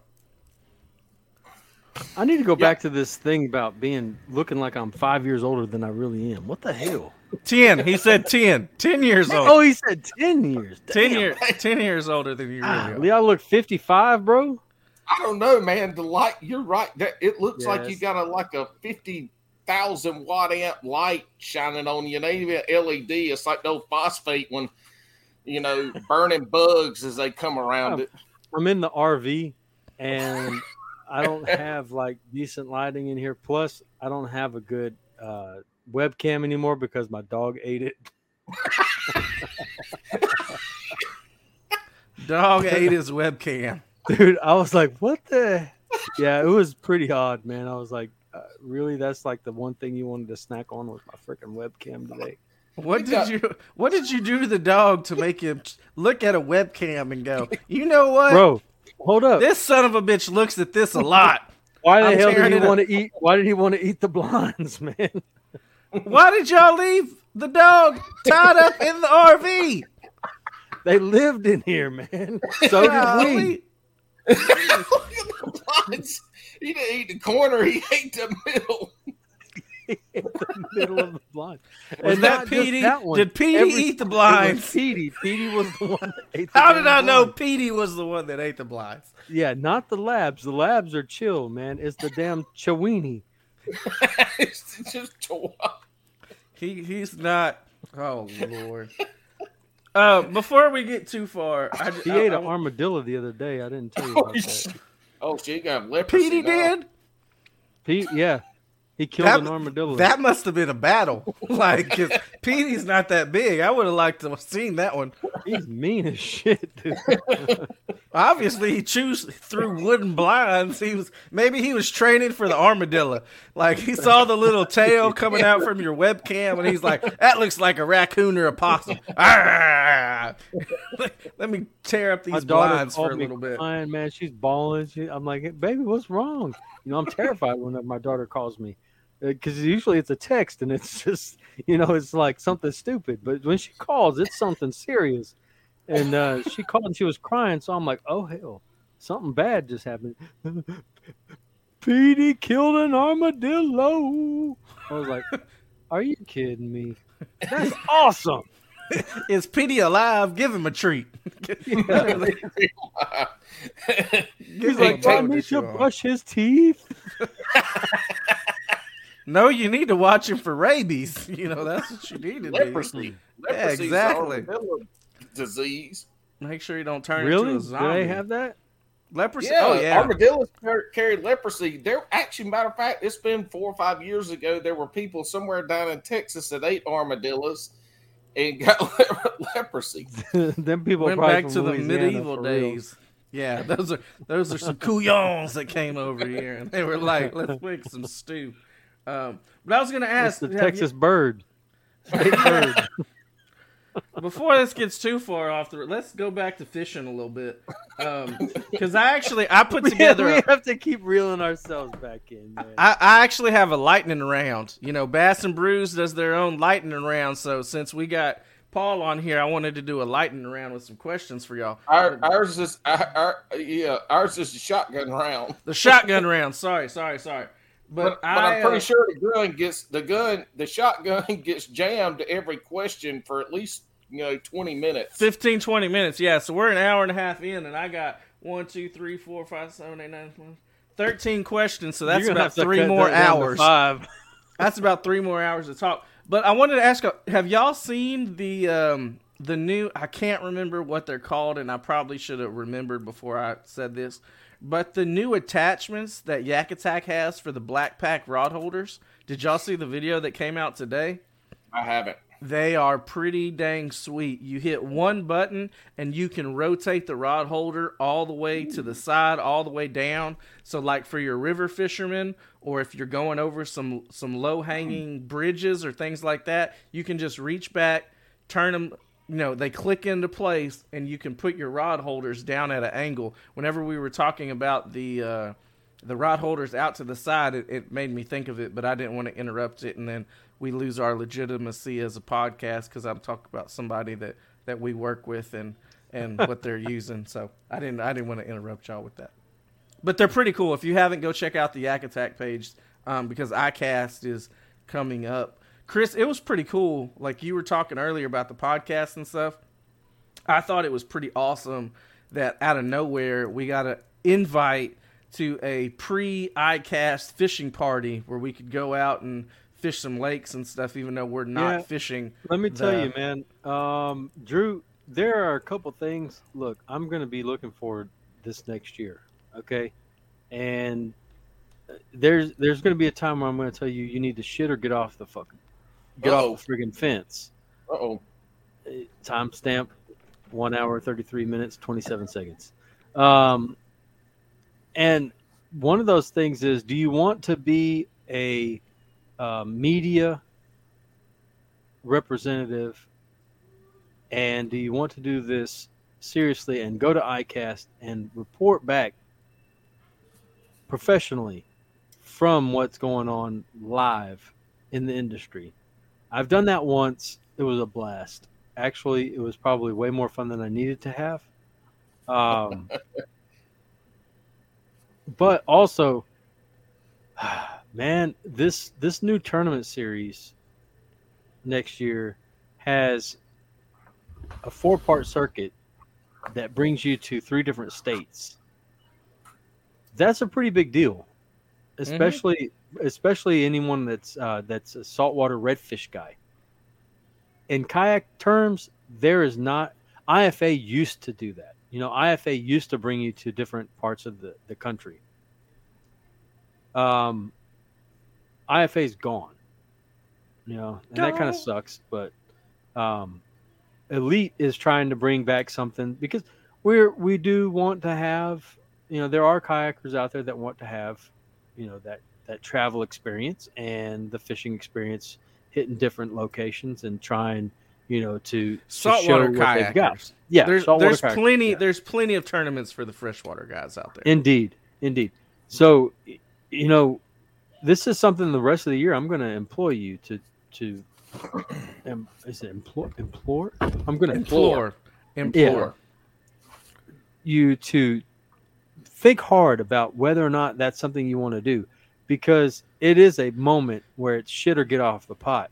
When it comes to, do you want to expand this thing or do you want to stay sort of just the the standard ripple in the river? I'm all about these four tournaments. Here's here's my only thing though. I've got to look at the schedule because we got a lot of birthdays in June and July and I'm not willing to miss any of these kids' birthdays to be out there fishing a tournament. That's the only thing. That's why I haven't said yes, let's do it yet cuz I still haven't looked at the calendar. Bro, I'm that- I'm thinking about picking up a um picking up a partner that is like in Alabama. That way you can go both ways. I only go one way, bro. I do not go both ways. Don't even. Chris, Chris missed, Chris missed the thirty seconds of goldness. He did. Oh. he um, missed it. okay. He's going to listen back to it. and He's going to be like, Yeah, "Oh, I man." always listen to these the day that they get released because I want to. I want to know. Okay, how much of a dumbass was I? You- after the one before last, you were like, I sounded like a zombie. Like I oh, could not, did. I could not get my thoughts straight. I couldn't get my thoughts out. Yeah, yeah, I was. There was a lot going on, but But you- after I listened to it the preempted that one, second, though. You, you after make I- sure we knew. after I, I listened to it, I, I talked to a couple of people and they were like, "Man, I got it. I understood what you were saying," so I felt more confident about it after that. But no, um, I just Yeah, thought man. you were schizophrenic. I mean, so I have I have so many. You know, I have I have a lot of friends, fishing friends that I meet up with. Uh, before COVID, we would meet up regularly, and these these are people that are in Georgia, uh, South Carolina, um, Florida, Alabama. You know, and I was like, man. I think it would be pretty cool if one of those guys were actually interested in doing this, in fishing this event.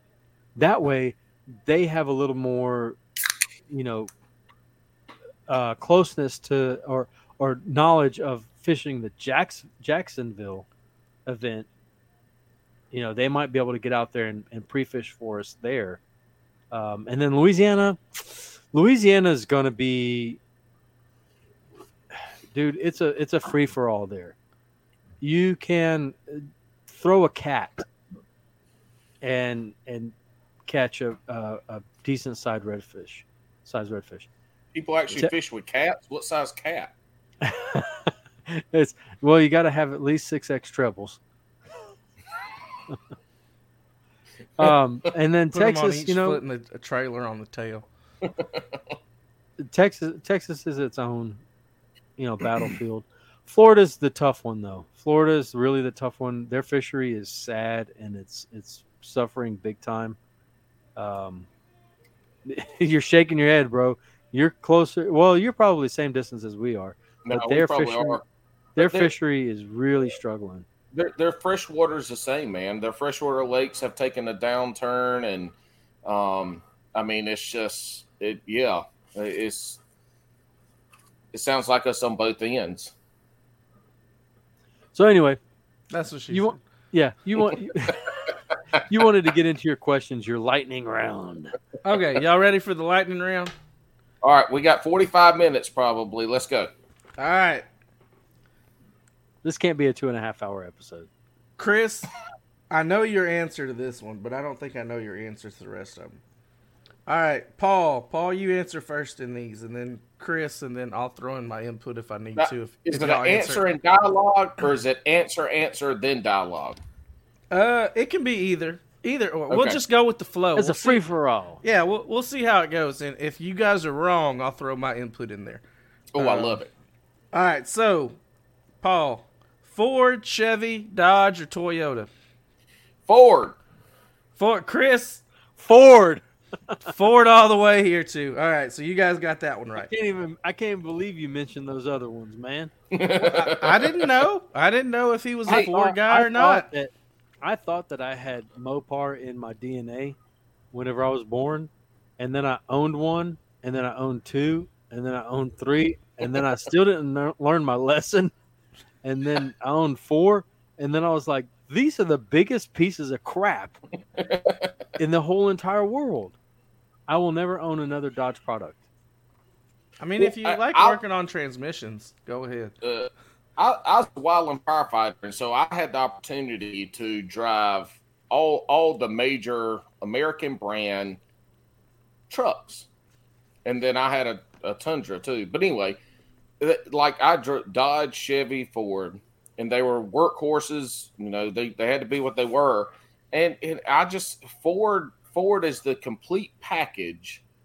It's not perfect. I'm not saying it's perfect, but like they they're the the level of of shit that they have and how that truck fits and rides and does it's just it's just kind of second to none to those I- other ones. I own an Excursion, an F two fifty, a Bronco, and a, a Ford Ranger. Frickin' Ford Ranger.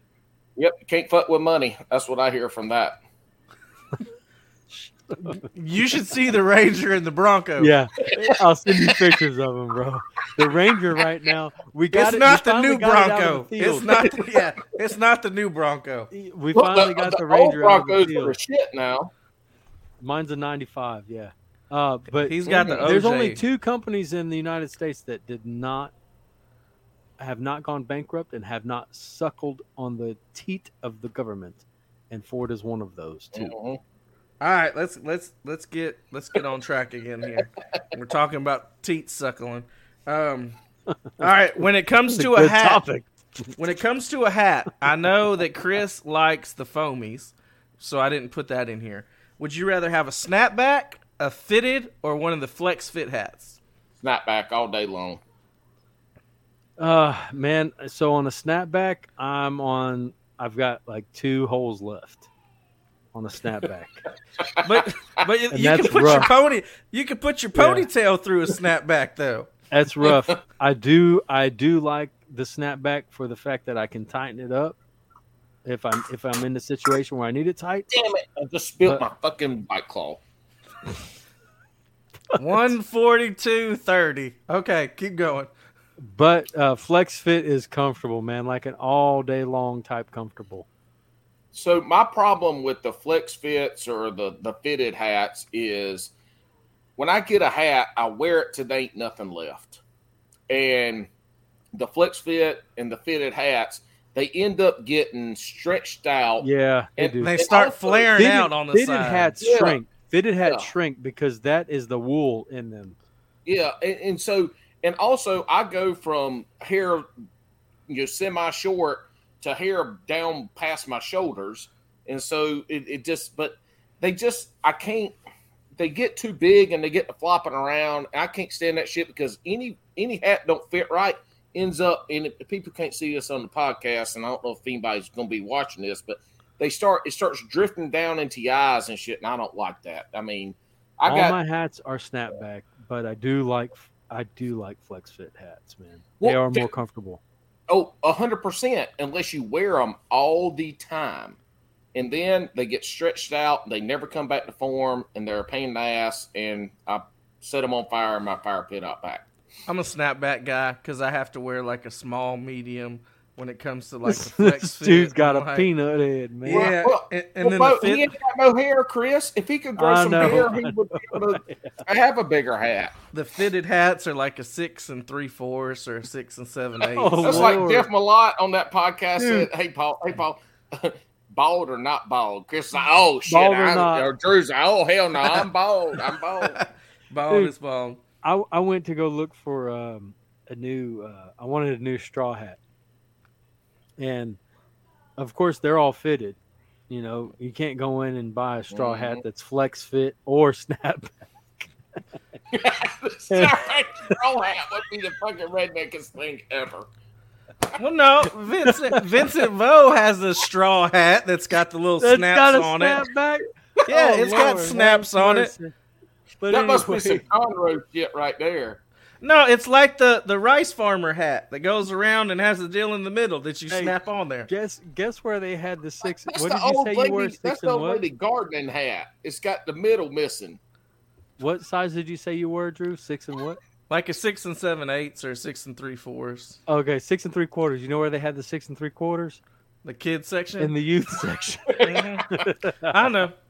I know. I can't wear some of these hats because I look like a goddamn train conductor because they sit up this tall and I gotta tighten them up to like the third or fourth little snap on there, and there's like three or four snaps. I just, showing. I just, I really like it whenever you get the suntans on your head from a wild ass hat that maybe didn't have enough sun block through it because he'll get them stripes and the dots and the oh, lines. Oh yeah, and the line, everything going all at once. The worst is when I wore a bandana one time when I thought I was gonna be a BMX bike rider or a mountain biker, and I had a dang sunburned yarmulke right there, just a big sunburned yarmulke right on my head. I'd have posted that been one hanging day. out with Eddie and Ben. Oh yeah, we were we were mountain biking up at Huntsville State Park. All right, let's get let's get back here. All right, pan Oh, sausage. wait, wait, real quick about the straw hats. So I love a good straw hat. You know, being from the country, straw hats they deflect heat, they keep you cooler. I go in and I get I get the women's size mediums because it's pretty tight. Now it give me a headache for the first couple months, but after I wear it enough, it, it stretches out to where it fits perfectly. The wind don't blow it off. It don't give me a headache. It's it's perfect. Okay, I'm sorry, man. I can't do that. I can't either. headache, headache, headache. All right, pan pan sausage or link sausage? Oh, pan sausage all day long. Neither, Link sir. sausage is for peasants and commoners. Neither. No sausage for you. Mm-mm. What? None at all. Bacon. Well, What- that wasn't No the damn. sausage. That wasn't the option. I know. I That know wasn't it's an option. all right. So if But they run out of bacon. You don't ever run out of sausage. So if you, I mean, oh, I don't even know what to say right now. so if I'm- you go to I'm- Denny's, if you go to Denny's, they don't they don't serve you pan sausage. They're going to serve you link sausage. But if you go to let's say McDonald's, they're going to serve you pan sausage. They're not going to serve you link sausage. That's the Mm-hmm. only time I'll ever have any type of sausage is at Denny's or at McDonald's, and that's we- because, uh yeah, we go I'm- I'm- through like the big five pounds. my pounds mom piece. knows, we dude. go My mom knows here. I'm not eating sausage. She gonna have some bacon.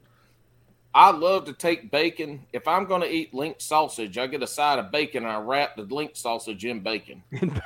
Just anything wrapped in bacon is good, and then put know a you- little hey, put a little bit can- of maple syrup to dip it in. You can wrap a turd and deep fry it in bacon. That should be delicious. There you go. All right, another uh, another food question. You only get one condiment to use for the rest of your life: barbecue sauce, ketchup, or hot sauce. See, this is this is a terrible question. First of all, ketchup. What the fuck? You should add mayonnaise in there instead of ketchup. But second of all, Mayonnaise. but second of all, like barbecue sauce and hot sauce, there's too many to choose from because there's some shitty barbecue sauces and Mhm. some shitty hot sauces. So I, I can't even answer this question. I don't I don't know. So so narrow it down. KC Masterpiece. or Hunt's, Hunt's. So hold on, hold hold Next on question. though. Next No, question. no, This I, I want to get back to this ketchup thing. So you I'll don't eat do, ke- I'll ketchup do on ketchup. anything. Yeah, ke- ketchup on everything. I used to eat ketchup on green beans. That's some poor people stuff right there. You Dude, don't eat were ketchup on anything, Paul. It's poor. Um, French fries is the only thing I'll put anywhere near ketchup. No, used to ketchup on everything. no, not on hot dogs or scrambled eggs If or. you, if you come to my house and put and put ketchup on a hot dog, when you go to eat it, I'm slapping it back in your face. What are you putting on a hot dog? Mustard and, and onions and sauerkraut. That's it. That's I that- do like sauerkraut, but No, ketchup don't go on hot dog. Look, the only thing ketchup is good for is French fries.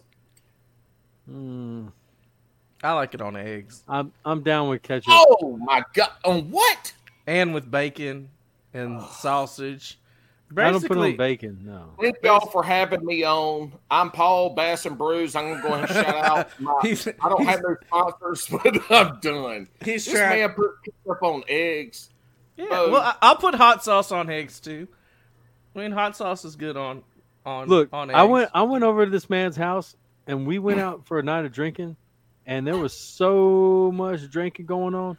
And the next morning, I don't even kind of remember. I don't even really remember, but I know you tried to make breakfast. Oh, I made some food. Yeah, and and I, I, think we were still like- full from the three o'clock Whataburger though. There you go. I was just I was just like, how is this dude trying to eat some food right now? I needed something to sober me up. Some ketchup, some good ketchup to sober you up. All You right, just squirt. Uh, well, Yeah, to just- answer your question, to answer your question, I'm gonna if it's a good barbecue sauce, I'm taking barbecue sauce. It don't matter the protein.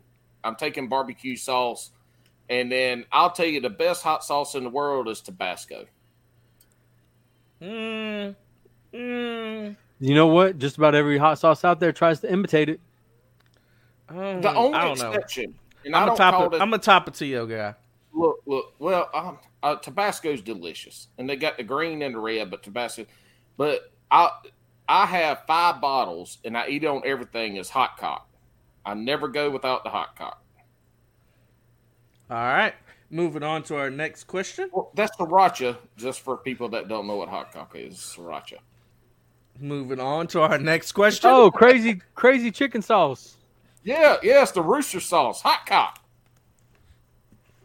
Moving on Moving to our next question. All right, here, here's a here's a fishing one.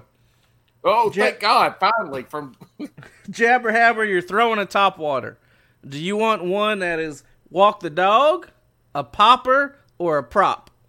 I am walking the dog all day long. Chris, what about you? Walk the dog, prop, So or popper? I, I I've been killing it with a prop lately, and it is so much freaking fun, dude. It has been a blast throwing a top water with a prop lately. Usually it's a lip, top water with a lip, which you did not list, but uh, Waker is a top water. But no, it's uh, not. It literally d- yeah, it's not. Waker- It literally goes under the water. it, it is made to go under the water, and we had this discussion. A few Waker is a episodes top ago. water crankbait. No, it's a wake bait. It It's a literally crankbait. has a name. That is a top That water. bitch goes under, Anyway, it's little- no, yeah, I agree with you, Drew. I It goes under the surface. it's not subsurface, man. It's on the top. Hey, do On the redfish- top of what? What is it on the top of? It's on top, the top of the water. The lip is underneath the water. It's water. not on top of the water. It's under the Man, I'm going to put a video out showing you the damn thing on top of the damn water. Yeah, Well, hey, I mean, we're you can make any bait a top water if you say that. Hey, Heck, look, we're- I can we're- reel it fast enough where it's on top. we're gonna see that video six months from now, and it's gonna. It's Yeah, not it's even going to be irrelevant. yeah. Everybody's like, "Why the hell did he put this stupid ass video out?" Do See, I told you it's on top. It's on top. Do not on redfish- top. So, so with top water like that, like do redfish walk? Is it when you primarily go redfish? Tell me this because I don't know shit about redfish, right? Uh, Is it one of? Is it the the whopper plopper? Is it the walking bait? Does it matter? Is it a popper? I mean, So I've- or is it I've like bass fishing where it's, it's dependent? The I've used I've been using El Chapo, which is the Yep. Berkley version of the Whopper Plopper. And So, it is. I love it. Fuck the and- whopper plopper. El Chapo is the shizzle. For for those of you that don't know, in order to mimic a bait that's already been produced and has a patent, you can do it. However, you must change the bait at a minimum of 10%. Yeah, that dude is is like Cepacol freaking overload right now. He has squirted his throat with more juice than Houston 500. Chloraseptic cherry. Look, I'm powering through this Uh-huh. episode for the bro staff. All right. I used to have a girlfriend that did that all the time. Oh she oh she, So Get back to the Whopper Plopper. Get back to El Chapo. so they say they say that that uh, ten percent is enough to be able to mimic bait. It's already been produced and has a patent and be able to produce it. So that's what the Berkley El Chapo. It's mimicking the Whopper Plopper, but there's at least I say there's more than a ten percent improvement because the bait mm. works so much better than the It- it Whopper doesn't- Plopper. Yes. It, it, you catch a fish on the whopper plopper, and you're going to spend the next 20 minutes after every cast trying to tweak it back to right. That El Chapo. Well, not only- look. not mm. only that, but the El Chapo, um, the bait has a has a really nice movement to it. If you watch it, that bait has a really nice movement to it. But anyway, um, back to the so- redfish. like, are- so you're saying redfish. Hold on, So- hold on, hold on, hold on. Let me interrupt real quick. I have noticed, and I will say this for kayak anglers, and I, this makes sense in my head. You have to reel that El Chapo at a higher angle than you would a normal topwater because I think it's meant to be fished from a boat where you're at a higher level. Because if you if you reel if you just put your rod I to really the side from the kayak yet. yeah, if you just reel with your rod to the Mm-hmm. side like you normally would pop a a, a um, walk the dog style or a popper like that, it'll dive just Mm-hmm. a little bit and then it'll start to twist. So you actually have to put your rod at about a 45 or above uh, angle to make sure that that Chapo is working right. I've noticed that when using it. A hundred percent. So I fish the. I don't fish the biggest. I fish that mid-sized chapo, and you're right. I think they're heavier.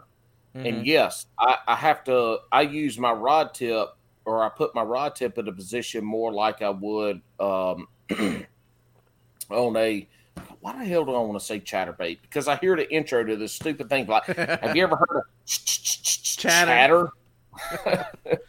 but yeah, it's it. You know, you got to hold your rod tip up. I think it's a little bit heavier, but the reason. So one of the reasons I do like the Chapo is when I'm bass fishing, if there's if there's a little ripple on the water, that's okay. I'll use a walking bait because I love a walking bait. I love the spook and the the spook junior.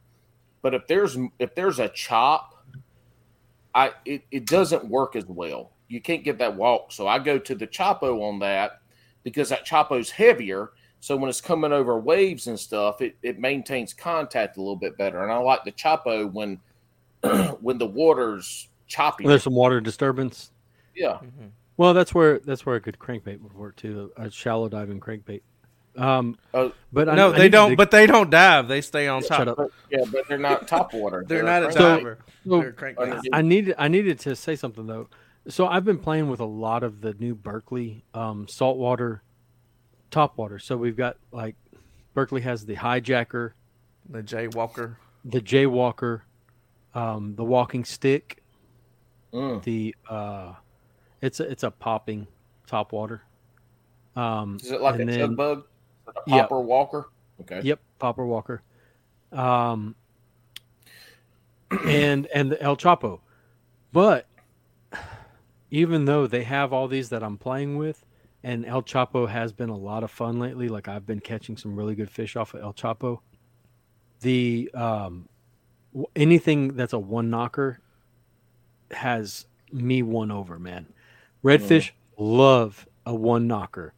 Um, so the skitter walk is probably my number one.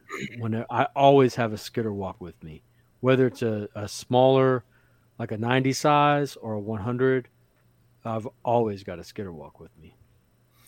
Thi- uh, this is why I'd like to fish with. I'd like to do some red fishing because the crossover, and and Drew, you and I talked about this with the uh, popping cork.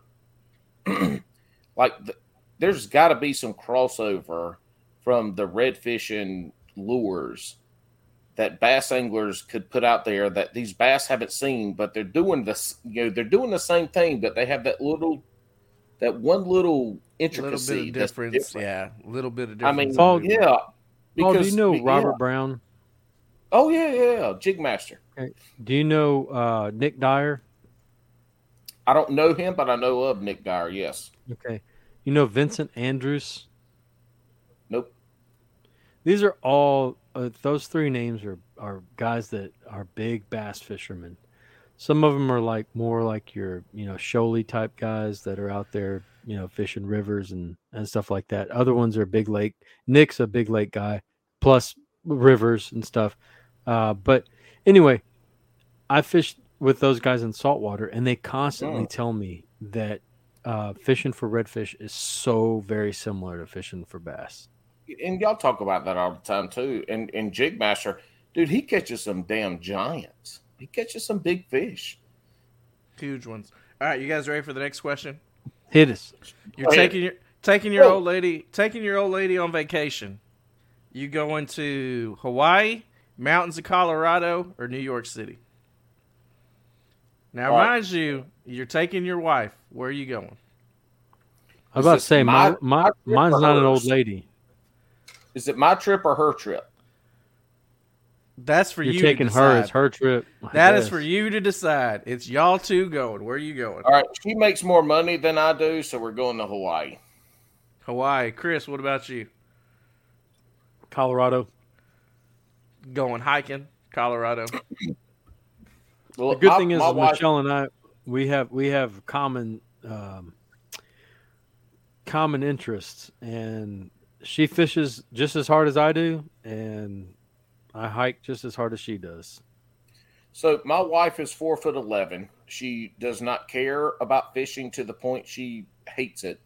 And also the one time that we went and took a hiking vacation is is um is is kind of a miracle we didn't end up on one of those lifetime movie networks where either she ah. kicked me down the mountain or I kicked her down the mountain. So we're going to Hawaii. We're- there ain't we ain't doing nothing that involves fishing or hiking. Enjoy the beach. Me and Saltside Jess do enough outdoors and go to the beaches and stuff. I think we're we'd go to New York and just eat ourselves stupid and just go. I ain't going nowhere near New can. York, man. Just for a vacation. Not New York City. Just just for a vacation. Three days to go eat, just like Drew said. Three days to go eat. You don't have to do nothing else. Just go eat the authentic food out there, and Yeah. you will love every second of it. Just to go once. All right, next You know how much authentic food I have right here near me? Oh, I do, but it ain't New York authentic. You, but look, you ain't eating no damn Irish food, no Texas. It's the same thing up there. You ain't eating no Cajun food in New York. You're like, yeah, hell, Got some yeah, like got some damn good German food here in Texas though. You do, you do. The grist mill's all right. It's it's overrated. Grist mill is not German. It's overrated. Uh, all right. Kolaches, breakfast tacos, or a breakfast sandwich. What in the Sam Hale is a kolache? I knew he didn't know what a kolache was. I knew it. My bones told me he had no deal my, what a kolache my is. son's wife, right? She's from Nebraska, and she had never, ever, ever, ever, ever heard of a kolache before in her life. And my son was like, "I'm gonna show you what a kolache is." And now she'll take a kolache over everything. Nine So- months later, I was a grandpa. So a Yeah, exactly. traditional a traditional kolache is almost like a pastry. It's a small little breaded bite size with yeast bread. with fruit in the middle. That's a traditional kolache. But what's known as kolaches now is like a bread, almost like a Yeast roll, bread. but not like a roll. Yeah, yeast bread. And in the center, it either has like smoked sausage and jalapenos and Oh, cheese, or it has ham and cheese, or there's some with boudin inside. Oh. Like there's Bo- there's what? boudin. So there's very there's there's different types of kolaches. All right. So, side note, Some people Do think there's know- an N at the end of that, but there really isn't. do y'all know I'm an artisan bread maker? Did y'all know that? I, Yeah, we I do now. not. We do now though. I I have sourdough bread starter in my refrigerator that I started on my own, which ain't nothing special, as like a lot of people. But I make artisan bread. So I mean, you go look at my Instagram for a couple, you know, a while back before I started fishing. I make bread looks like shit you be buying out there for eighteen dollars a loaf. Not me.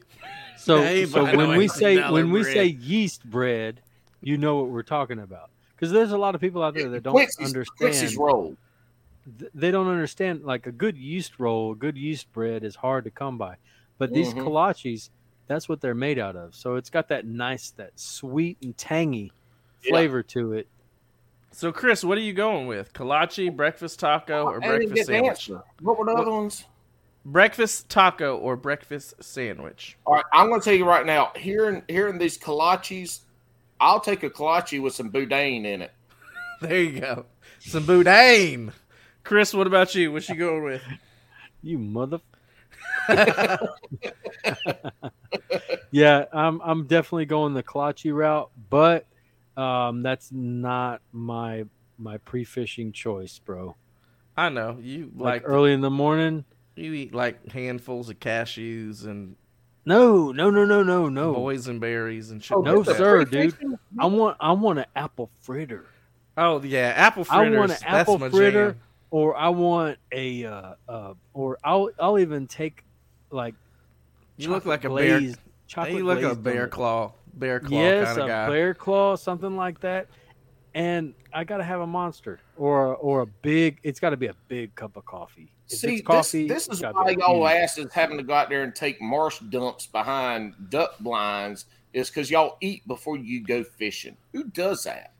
Um, I gotta something have in a, your I gotta have a little something. He Oh, he has to have. Drew has to have like a whole damn meal, I do Like- eat a meal. I eat a meal and an energy drink. like the whole day. Like he he's got to be like my whole day has to start, and like all the stars must align before I can get out on the water type deal. Which was totally against his character. Whenever I would receive like text messages from him at like four o'clock in the morning, "Hey, good luck to you, bro. We're on our way out." I'm like, "What the hell? This is so different. This It's new. is something New. that's new, and I'm not used to this. I don't know how to respond to Drew being up at 4 a.m. in the morning.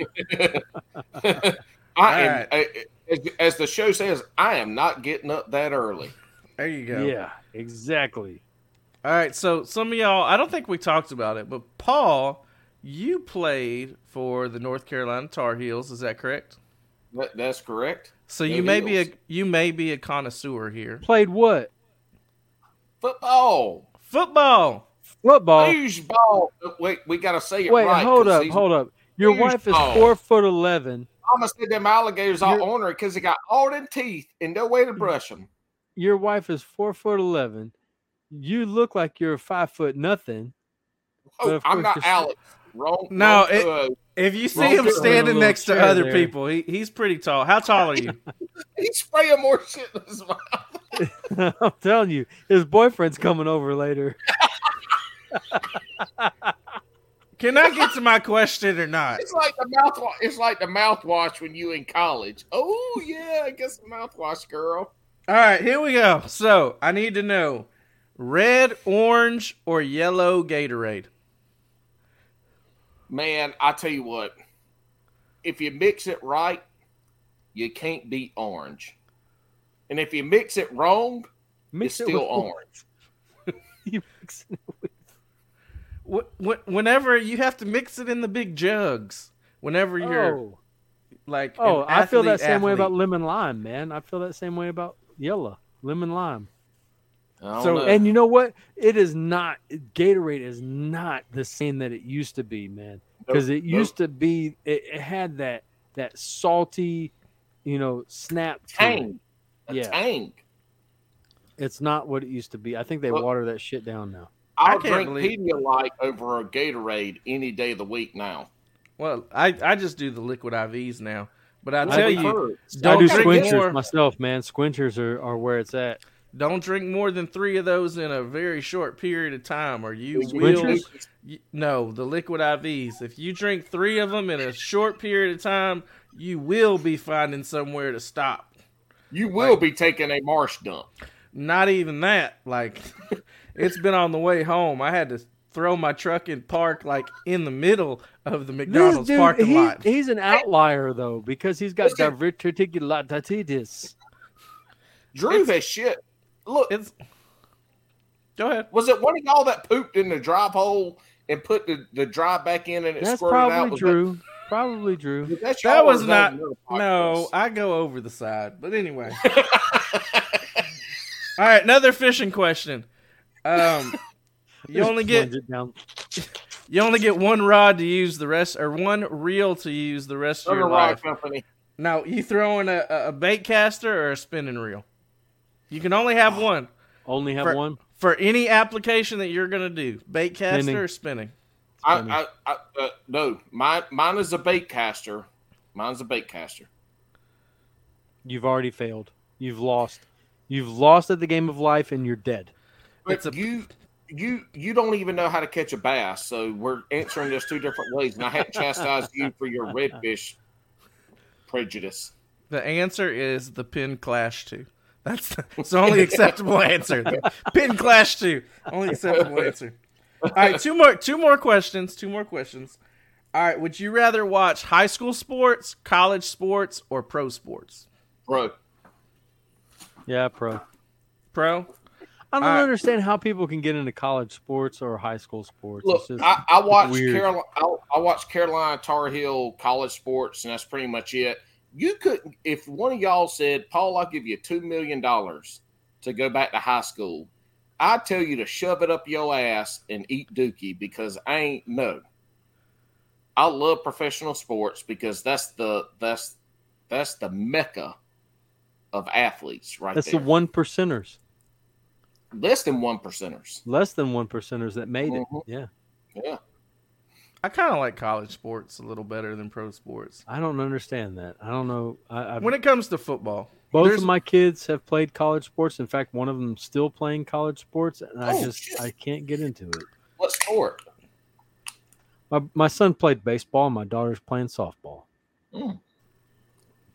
Well, I'm, I see why you're jaded because you you probably spent like 55 PA 14s um, in in travel ball a year.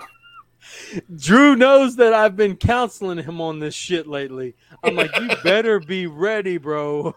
you better. That's why that's why Drew's steering all his kids towards wrestling. Let's watch some wrestling. Um, it was actually cheaper for us to do private lessons for CJ compared to doing travel ball. So we There you decided just to do weekly private lessons. It was it was I cheaper, have- made more so- sense.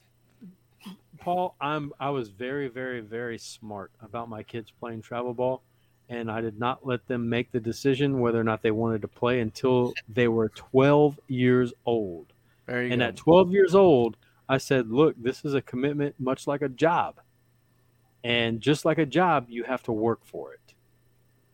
And so, while it was expensive, it was work, and both of those kids ended up with scholarships mm-hmm. To play Hell, in college. There you go. Well, look, as I said before, my wife is four foot eleven. I'm six one. My daughter, who is the oldest of my two, has all of her mama. She's mean and she's short, and she's been doing gymnastics since she was 18 months old. And so where we rolled the gymnastics route. My son, on the other hand, is just like his mama, mean and short, but right now his ADHD keeps him from being focused on anything. So I don't know. He might he might be over at Drew's house wrestling in ten He's years. gonna, he's gonna be a fisherman. My son, I'm, gonna be a I'm- podcaster. my The- son is Irish, Look, hey, and YouTuber. Look, hey, y'all go, y'all go. I don't know if y'all can subscribe because, but he's got a YouTube channel. This boy has posted so many YouTube videos on his channel numerous video times games.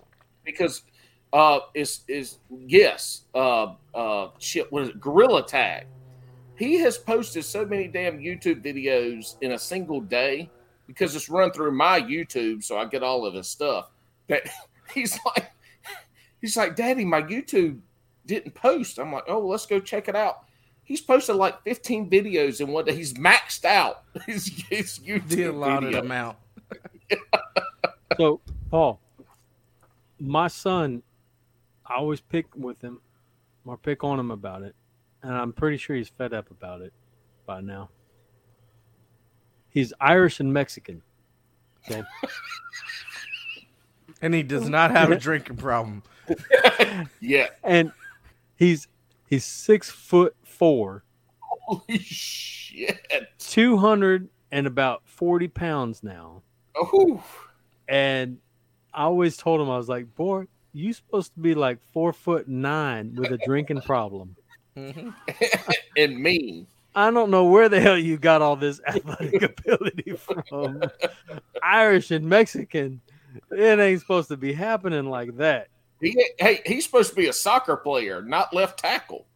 Yeah, he's he was a uh, he was a um, a tight end, and it was fantastic watching this kid play football because they would just lob it to him. He would be like, "Yep, that was it," and just pluck it right down. Um, and then he was a pitcher in baseball, so and that's what he, that's what his passion was was baseball. So he he played baseball. My right. daughter is a softball player, and she's the tiny one. She's like f- five foot two, Mm. but she can squat close to about five hundred pounds, though. Good lord. Can Damn, we I move- can barely squat. I can barely get up out of a chair. I know, right? Can we move on before the ACLU starts sending us some messages about our conversation here? Title nine, bitches. All right, last last question, and then Paul, I want to I want to give you a chance just to talk about Bass and Brews. Tell us where we can find it. Tell us about your. Drew, you're gonna have to edit this, bro. You're gonna have to edit this episode, aren't you? No, I'm not. It's we're running it. We are running it just like this because it's got to be out tomorrow, and it is currently 9:54. So we're running it. AKA eleven o'clock at eleven o'clock Middle Eastern time here in uh, North Carolina. So you got to give one of these things up for three months. You got to give one of these things up for six months, and you got to give one of these things up for 12 months. Absolutely nothing can't do anything. So s- remember, three months, six months, and 12 months. Carbs, sex, and fishing. Which one you which one are you giving up for three months? Carbs. Whoa, whoa, hold, hold You got- That's the you got- three. There- There's those three, and you got to pick three months, six months, or 12 months. Carbs, months sex, and fishing. Three months is sex. Six, what? Oh, what? Okay. Why? Why the fuck you gotta ask such a damn convoluted question? Chris understands it because he's over there smirking. All right, Chris, three on, hold on, months. no, no, Which one are you Chris. giving up? Me. Is it? Do I? Ha- is that's the three? Que- that's the three answers, and I have three, six, and twelve. Look, you got to What? draw a line. You want me You to go got first? Carbs, You want me to go got first? Oh, sex. and I've you got, got mine fishing. already figured out. and you got to draw a line to three months, six months, and twelve months. Which and one are you giving up for each? In three months, I'm giving up sex. Six months, I'm giving up fishing, and twelve months, I'm giving up carbs. So you think you can give up? No, no, no. So I don't think you. I think you want it backwards. So you can give up carbs for you said. twelve months straight. You think you Oh, can give up yeah. carbs? Oh, Bo, I, I have already given up carbs to the point that I lost 45 pounds. Not a single carb for a year. You could do Oh, it. Yeah, look, I would. Yeah, I would go straight to bourbon, Straight- and then I would, and then I would move down. and I'd be living in Conroe in your backyard, living. You ain't gonna live. your- You ain't gonna live here and not eat carbs, bro. Sorry, sorry about your luck. All right, Chris, what you think? Man, this is getting very personal, Drew. This is one of those. This is one of those things I'm gonna kind of. I will let. I will let the listeners in on this shit right here, bro. All right, I got 20 minutes to go pee. I'll be back. you can tell he listens to the show often. Three. Hey, three months. I'm only giving up fishing for three months. That's it. Three months. Okay, I gave it up for most of my friggin' life. I'm only giving it up for three months. Carbs. I've given up carbs before, okay, but I know how important they are in my life to have carbs. So, six months. Six, I have done without because them women, they like to take it away from us and keep it to themselves no matter what. We have absolutely zero, zero say and when we having sex and when we ain't having sex. So 12 months, no big deal for me, brother. That so. The only person that says they're giving up tw- uh, they're they're giving up sex for 12 months is somebody over the age of 50. I'm pretty damn close, bro. Pretty damn close. That's that's pretty close. That that is. That's I, I have found out that I have a favorite chair. How about that? and it's in the trailer, the mobile home, It's whatever in- y'all call it. Then. It's, it's in the Conex with the window unit sitting out there on a bucket. oh Lord, this went off the rails pretty quickly. Pretty. Went off the rails since we started. Oh You yeah, ask the questions. I, I know. I had to make them interesting. I, I, this, They were. These are really. These are the best questions I've ever heard of. I mean, our questions are stupid compared to these. well, I, I had to model it after something. I mean, I couldn't ask what your favorite sandwich meat protein was or anything Yeah. like that. So. Well, you said you Salad. called this a light round, but this is more like the burning Spinach. fish and slow rolling thunder round because you you had the two longest winded motherfuckers you could ever have on a podcast asking questions to. There you go. Am I really that long winded? Oh, Yeah. Chris told Yes, you are. Here's You the are. thing, guys. You I are. never get any feedback of how how I am as a podcast host of any sort. Um, am I long winded? Am I full of shit? Am I a, just a I don't know, man. Yeah, but that's what makes it great. On our podcast, when we started the the the shotgun round, Drew's I hadn't even got the words out of my mouth yet, and Drew's like, "Oh Lord, if we're gonna do shotgun round, are these questions you gotta ask answer right away? Because Chris is gonna talk the whole he gonna he gonna go into Mhm. diatribe." Mm-hmm. That's 100 percent I'm long winded as hell, man. Look, I'm, I'm gonna put it out there for you guys. Hey, we're kindred spirits on that because I could talk to a brick wall all Craig- day long. Chris, I just want you to go back and listen to our appearance on the Bass and Brews podcast and listen listen to the questions that were asked and the answer Right now- and the answers that were given because Right now, you didn't answer I none of their questions. I just realized I can't feel my forehead. So, I can't to feel my face when I'm with you.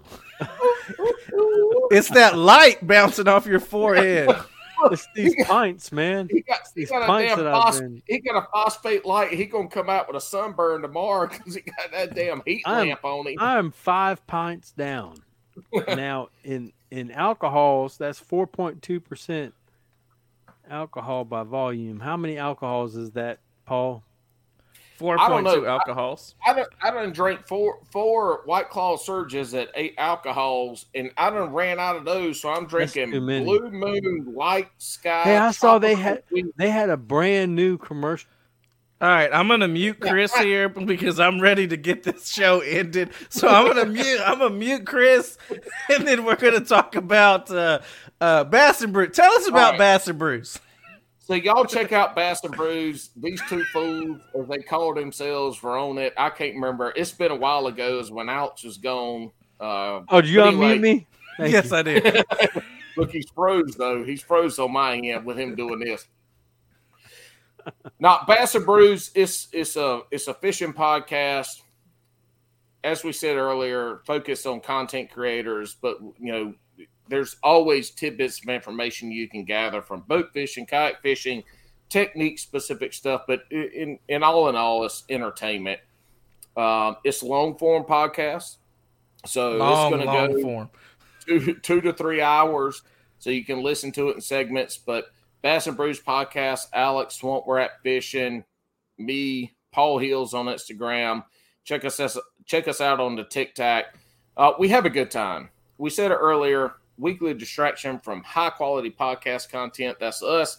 Also, when you listen, it's just going to be usually three, maybe four folks sitting around a campfire, drinking, talking shit, talking fishing. That's Bass and Brews podcast. There you go. And you already said there's nobody you need to thank because it's just Well, Jabber wait, Hammer and It is. Jabber. It is. Hook set hoodlums. Come on, Hey, come on, give quick, me something. Real quick, they re- re- they reference this shirt, so the y'all look shirt here. Go check out Hooked Up North on Instagram, and you can message him if you want one of these shirts. There's no affiliation besides him using my face on this. This is their stuff. They're starting some new uh, a new shirt company, so yeah, we're running with this. But you can have that shirt. Yes, Hook Hookset Hoodlums. Hookset Hoodlums awesome apparel company.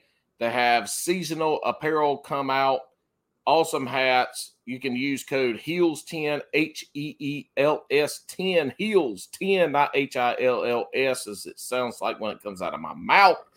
But yeah, check out that. Hookset Hoodlums, hooked up north for this shirt. Outside of that, man, we're just, we, we have a good time. We love to fish. We love to talk fishing. And for all you saltwater guys, y'all don't know how good you have it having this damn podcast. I'm telling you, telling you, the drama is drama free here. So drama free territory.